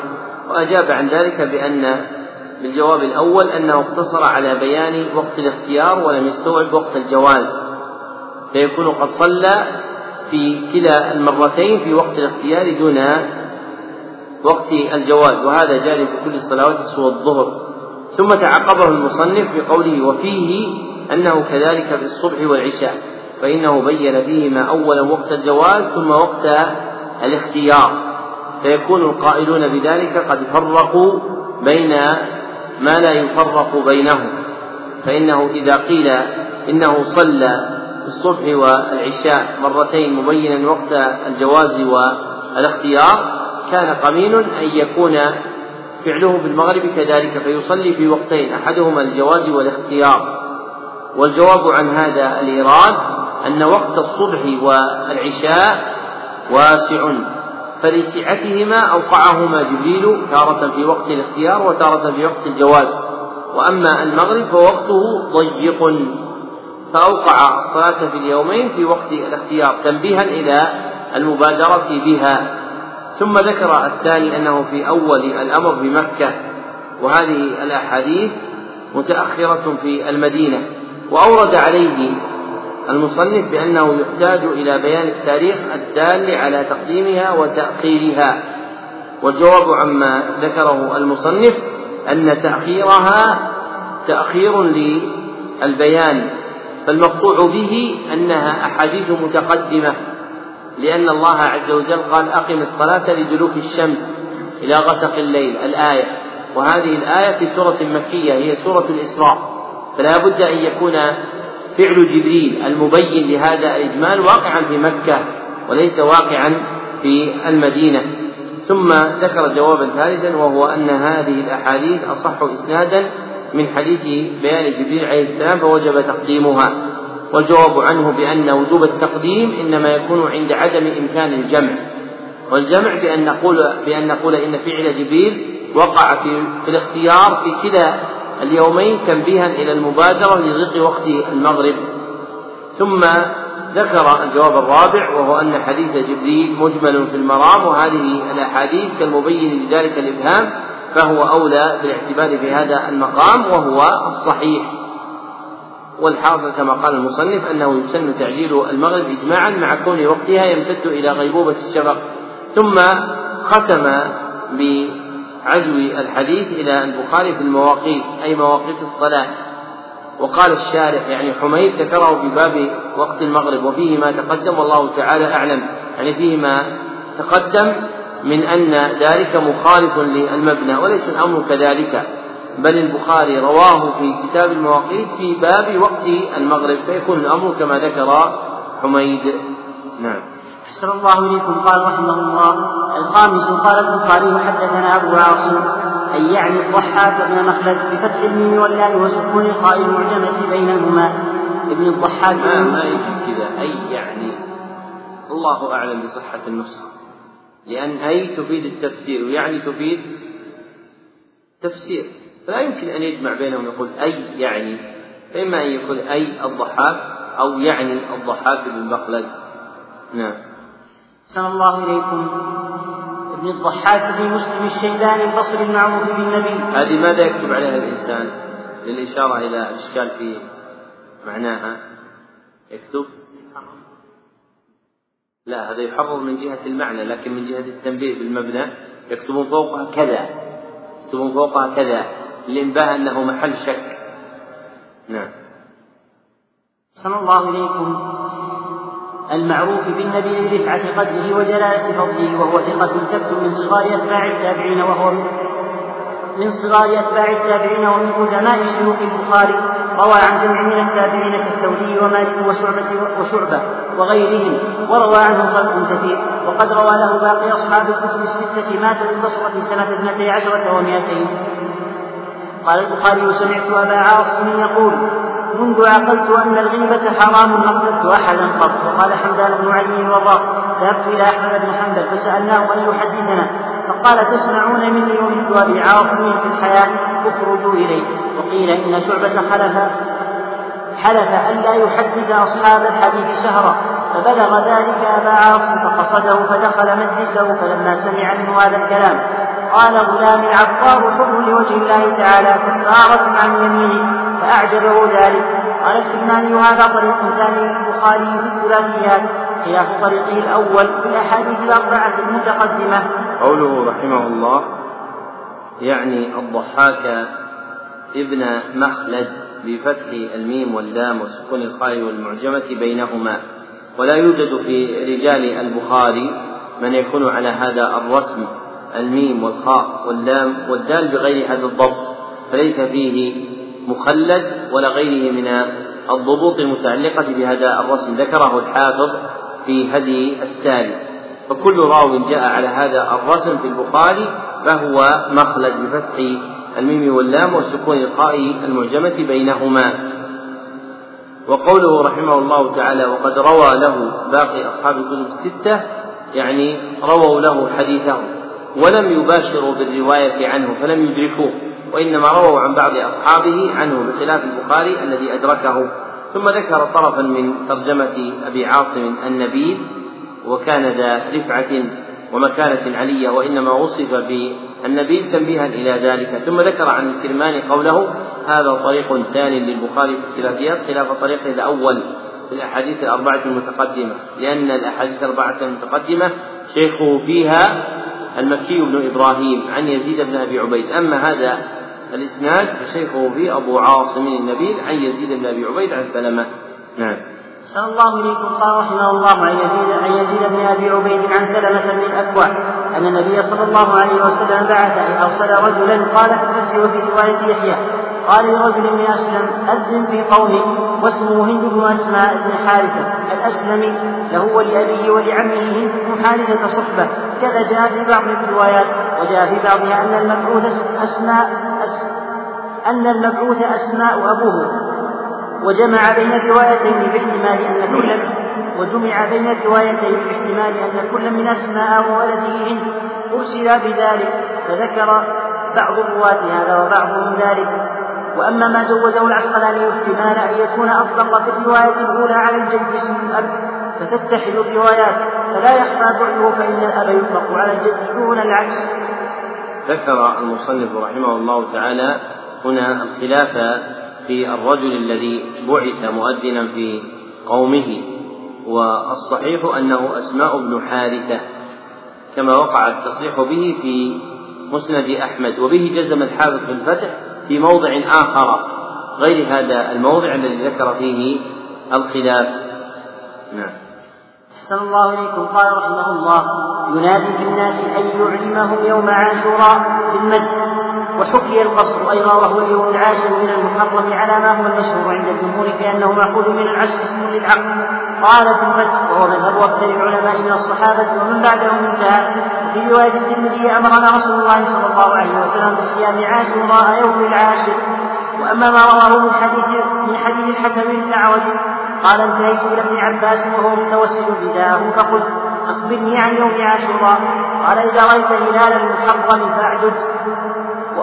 وأصبح يوم التاسع صائما قلت هكذا كان النبي صلى الله عليه وسلم يصوم.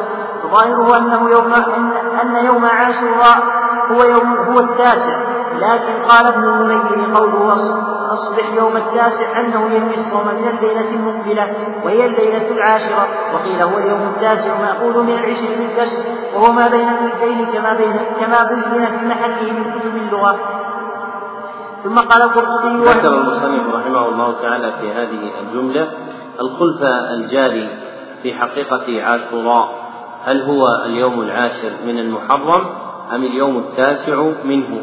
فمذهب الجمهور أنه اليوم العاشر وذهب بعض أهل العلم إلى أنه يوم التاسع من من المحرم واستدلوا بما رواه مسلم وغيره عن ابن عباس أنه قال إذا رأيت هلال المحرم فاعدد وأصبح يوم التاسع صائما وأجيب عنه بما ذكره ابن المنير وغيره من أن معنى قوله وأصبح يوم التاسع صائما يعني ناويا الصيام عازما عليه لأن اليوم الذي يخلفه هو يوم العاشر. نعم. أحسن الله إليكم. قال رحمه الله ثم قال القرطبي هي معدولة عن العاشرة للمبالغة والتعظيم ووصفت الليلة العاشرة واليوم مضاف إليها فكأنه قيل يوم الليلة العاشرة إلا أنهم لما عدلوا عن الصفة غلبت عليه الاسمية فاستغنوا عن الموصوف فحذفوا الليلة فصار هذا اللفظ علما لليوم العاشر. قال بعض أهل اللغة ليس فاعلاء ليس فاعلاء بالمد. ليس فاعلاء بالمد في كلامهم غيرها وقد تلحق بها تاسعا. ذكر المصنف رحمه الله تعالى ما جاء عن بعض أهل اللغة في هذا الموضع بأن فاعلاء على هذه الزنا لا يعرف به إلا عاشوراء وقد تلحق بها تاسعاء فصارت كلمتان إحداهما عاشوراء اتفاقا والثانية تاسعاء في قول بعض أهل اللغة. وألحق بها أيضا كلمات. ثالثها ساروا من السراء. ورابعها ضارورا من الضراء. وخامسها دالولا. وهو الدلال. وسادسها خابورا وهو موضع. وسابعها حاضرا من الحضور. وثامنها سامعا من السمع. فهذه هي الكلمات التي على هذه الزنا ومن الكتب النافعة في هذا الباب كتاب ليس لابن خالوي فإنه يعتني بمثل هذه الأبحاث اللغوية نعم أحسن الله إليكم قال رحمه الله أن بفتح الهمزة وتشديد النون وفي نسخة بكسر الهمزة وهي رواية لأبي ذر فتكون داخلة في جملة النداء. رواية لأبي ذر يعني أبي ذر إيش؟ يعني أبا ذر ليش؟ الهروي. من رواة البخاري رواية أبي ذر الهروي. رواها عن جماعة من أصحاب الفربري. كالسرخسي والشميهني عن الفربري عن البخاري. فإذا قيل رواية أبي ذر هذا هو المقصود بها. اسمه عبد وضبطه الهروي بكسر الهاء. من اللطائف التي تحرك المجلس. إني سمعت الشيخ عبد الكريم الخضير يذكر نكتة لطيفة عن بعض الدارسين من المدرسين بعض المدرسين في قسم السنة أنه كان يقول كنت أظن أن أبا ذر رضي الله عنه أحاديثه قليلة حتى لما طلعت فتح الباري وجدته كثيرا يقول وفي رواية أبي ذر فعلمت أن أبا ذر كثير الرواية من الحديث. هذا غلط لأنه أبو ذر الصحابي الغفاري والمراد عند الإطلاق في البخاري أبو ذر هو الهروي نعم. صلى الله عليكم قال رحمه الله من أكل أي أو شرب أو فعل فعلا منافيا للصوم فليتم بسكون اللام ويجوز كسرها وبضم الياء وكسر التاء وتشديد الميم مفتوحة ويجوز كسرها لغة أمر غائب أي فليمسك بقية يومه على كيفية صومه بحرمة الوقت وتعظيمه؟ كما لو أصبح يوم الشك مفطرا ثم ثبت أنه من رمضان. أو فليصم شك من الراوي على ما قاله الشراح أي وقال فليصم أي فليمسك بقية النهار فيكون مؤداهما واحدا. والصوم محمول على معناه اللغوي من مطلق الإمساك المندرج فيه الإمساك عن المفطرات وغيرها. ولا يمكن أن يحمل على معناه الشرعي فإنه لا يتصور لا يتصور بعد الأكل عمدا وكذا قوله فليتم يحمل على المجاز وإلا لا إتمام إلا بعد تحقيق تقدم إلا بعد تحقيق تقدم الصيام. وبهذا يتبين أن قول الشارد فليتم أي الإمساك وعدم الأكل ليس في محله. ومنشأ هذا الشك هو أن حديث أسماء بن حارثة أخرجه أحمد. وابن أبي خيثمة من طريق ابن إسحاق. حدثني عبد الله بن أبي بكر عن حبيب بن هند بن أسماء الأسلمي. عن أبيه قال بعثني النبي صلى الله عليه وسلم إلى قوم من أسلم فقال مر قومك أن يصوموا هذا اليوم عاشورا. ومن وجدته منهم قد أكل في أول يومه فليصم آخره وروى أحمد أيضا من طريق عبد الرحمن بن حرملة عن يحيى بن قال كان هند من أصحاب الحديبية وأخوه الذي بعثه رسول الله صلى الله عليه وسلم يأمر قومه بالصيام يوم عاشوراء. قال فحدثني يحيى بن هند عن أسماء بن حارثة أن رسول الله صلى الله عليه وسلم بعثه فقال مر قومك بصيام هذا اليوم. قال أرأيت إن وجدت قال أرأيت إن وجدتهم قد طعموا. قال فليتموا آخر يومهم. فأولي التنويع باعتبار الروايتين في الطريقين لا لمجرد الشك الناشئ عن الراوي الناس عن الراوي الناس أن لفظ المروي كما توهم الشراح هذا هو التحقيق والله ولي التوفيق. ذكر المصنف رحمه الله تعالى في هذه الجملة بيان معنى قوله صلى الله عليه وسلم من أكل وأنه لا يختص بالأكل بل من شرب أو فعل فعلا منافيا للصوم فليتم بسكون اللام ويجوز كسرها. فيجوز فليتم وفليتم على المعروف في لام الأمر أنها تكون بالسكون والكسر. ثم ذكر أن معناها فليمسك بقية يومه على كيفية صومه لحرمة الوقت وتعظيمه. أو فليصم شك من الراوي. والصوم عند المصنف هنا محمول على معناه اللغوي. لأن الشرعية غير ممكن لتقدم الأكل وغيره وكذلك عنده فليتم محمول على المجاز لأن الإتمام لا يكون إلا بعد تحقيق تقدم الصيام. والصحيح أنهما في هذا المحل على حقيقتهما الشرعية وليس على المعنى اللغوي لأن الحكم الشرعي متوقف على بلوغ الدليل به وذلك المؤذن إنما نقل إليهم ذلك الأمر بعد تقدم أكل منهم وشرب فهم فيما فعلوا قبل مغفور لهم متسامح عنهم فيمسكون بقية اليوم بعد بلوغ الحجة عليهم.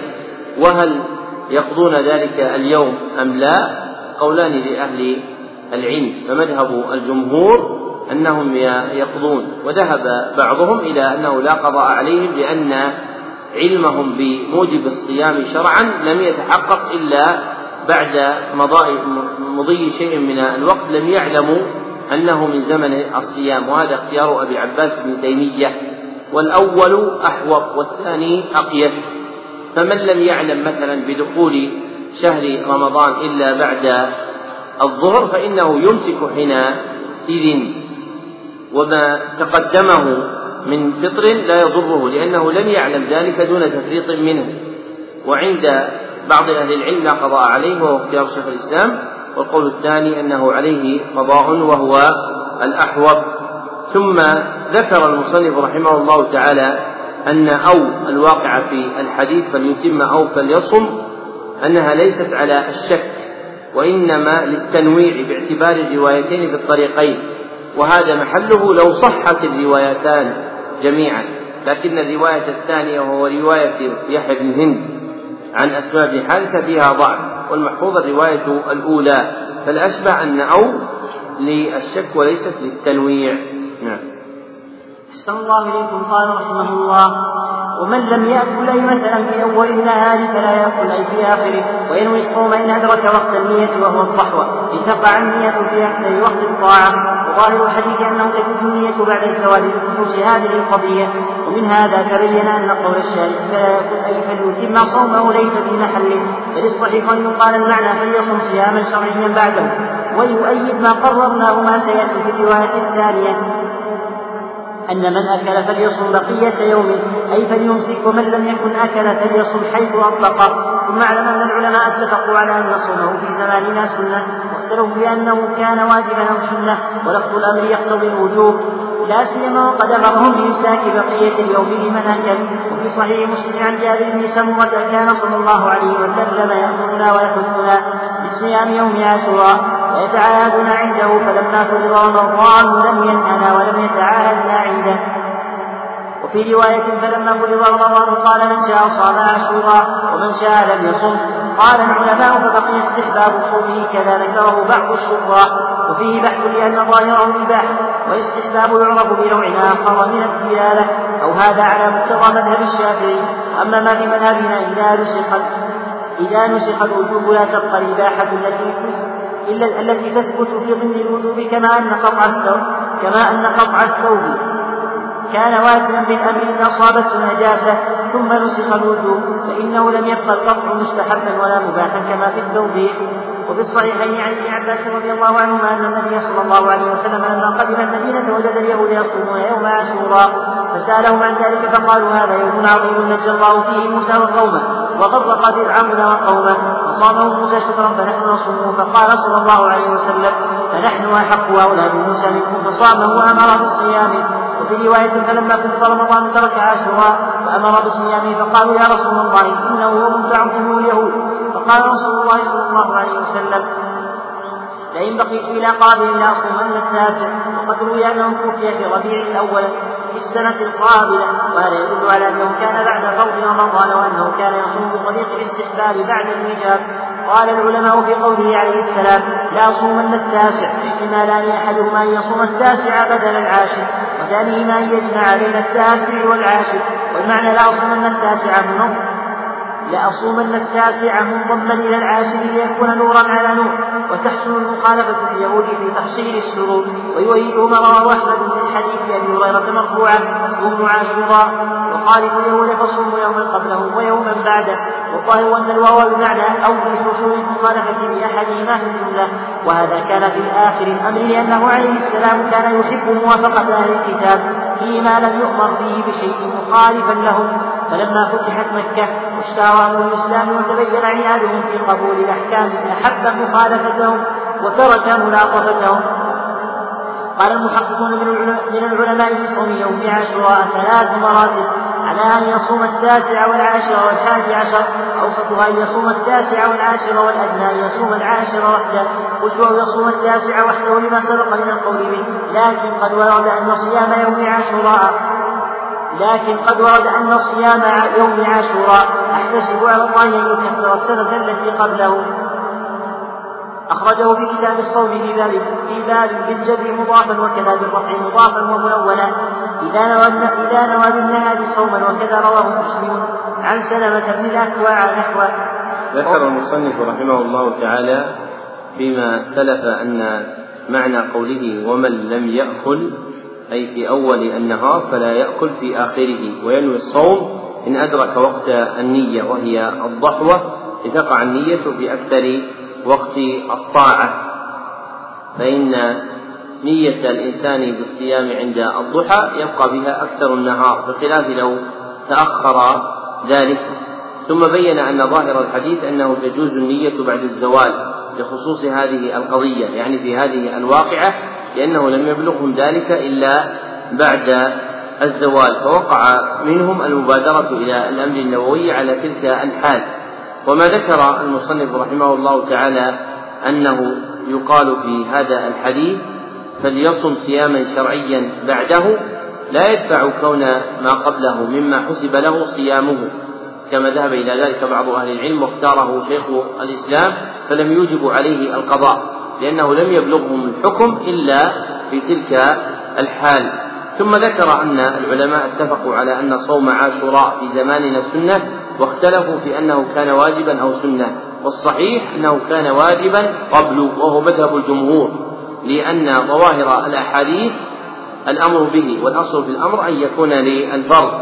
ثم أورد المصنف رحمه الله تعالى طرفا من خلاف أهل العلم في الأمر الوارد بعد النسخ.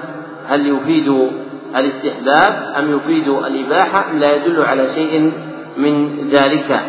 لأنه إذا قيل إن عاشوراء كان فرضا ثم نسخ فهل يكون بعد نسخه مستحبا غير واجب أو يكون مباحا غير مستحب ولا واجب؟ أو لا يستفاد إباحة ولا وجوب من تلك الأحاديث؟ والصحيح أن ذلك يحكم فيه بقرائن الأدلة التي تدل على تعيين الحكم بعد نسخه. وفي هذا الموضع دلت الأحاديث التي ذكرها المصنف من حرص النبي صلى الله عليه وسلم على صيام عاشوراء وذكر فضله أنه للاستحباب. ثم ذكر الخلاف في معنى لأصومن التاسع والصحيح من القولين أن معناه لأصومن التاسع منضما إلى العاشر فيصوم التاسع والعاشرة معا. وأورد ما يؤيده من حديث أبي هريرة صوموا عاشوراء وخالف اليهود فصوموا يوما قبله أو ويوما بعده. والظاهر أن الواو بمعنى أو. ووقع ذلك في مسند أحمد أيضا فصوموا يوما قبله أو يوما بعده. والصحيح أن هذا الحديث بلفظتيه لا يثبت وإنما الوارد في الأحاديث هو صيام تاسعاء وعاشوراء أو صيام عاشوراء فقط. فصيام عاشوراء أعلاه أن يصوم التاسع والعاشر. ومرتبته الثانية أن يصوم الحادي عشر لتحقيق المخالفة مع عاشوراء. ومرتبته الثالثة هو صيام عاشوراء فقط. هذا هو الوارد في الأحاديث والآثار. نعم. أحسن الله إليكم. قال رحمه الله وهو يؤيد مذهبنا أنه يصح الصوم فرضا أو نفلا مطلقا بنية في النهار قبل مضي أكثر قبل مضي أكثر إذا كان أداء قال في الفصل واستدل, واستدل بحديث سلمة هذا على صحة الصيام. لمن لم ينوي من الليل وأجيب بأن ذلك يتوقف على نقف عند هذا القدر نقف عند قوله وهو يؤيد مذهبنا أنه يصح الصوم. ونستكمل إن شاء الله تعالى بقية شرح معنى هذا الحديث مع تتمة الأحاديث بعد صلاة العصر. الحمد لله رب العالمين وصلى الله وسلم على عبده ورسوله محمد وآله وصحبه أجمعين.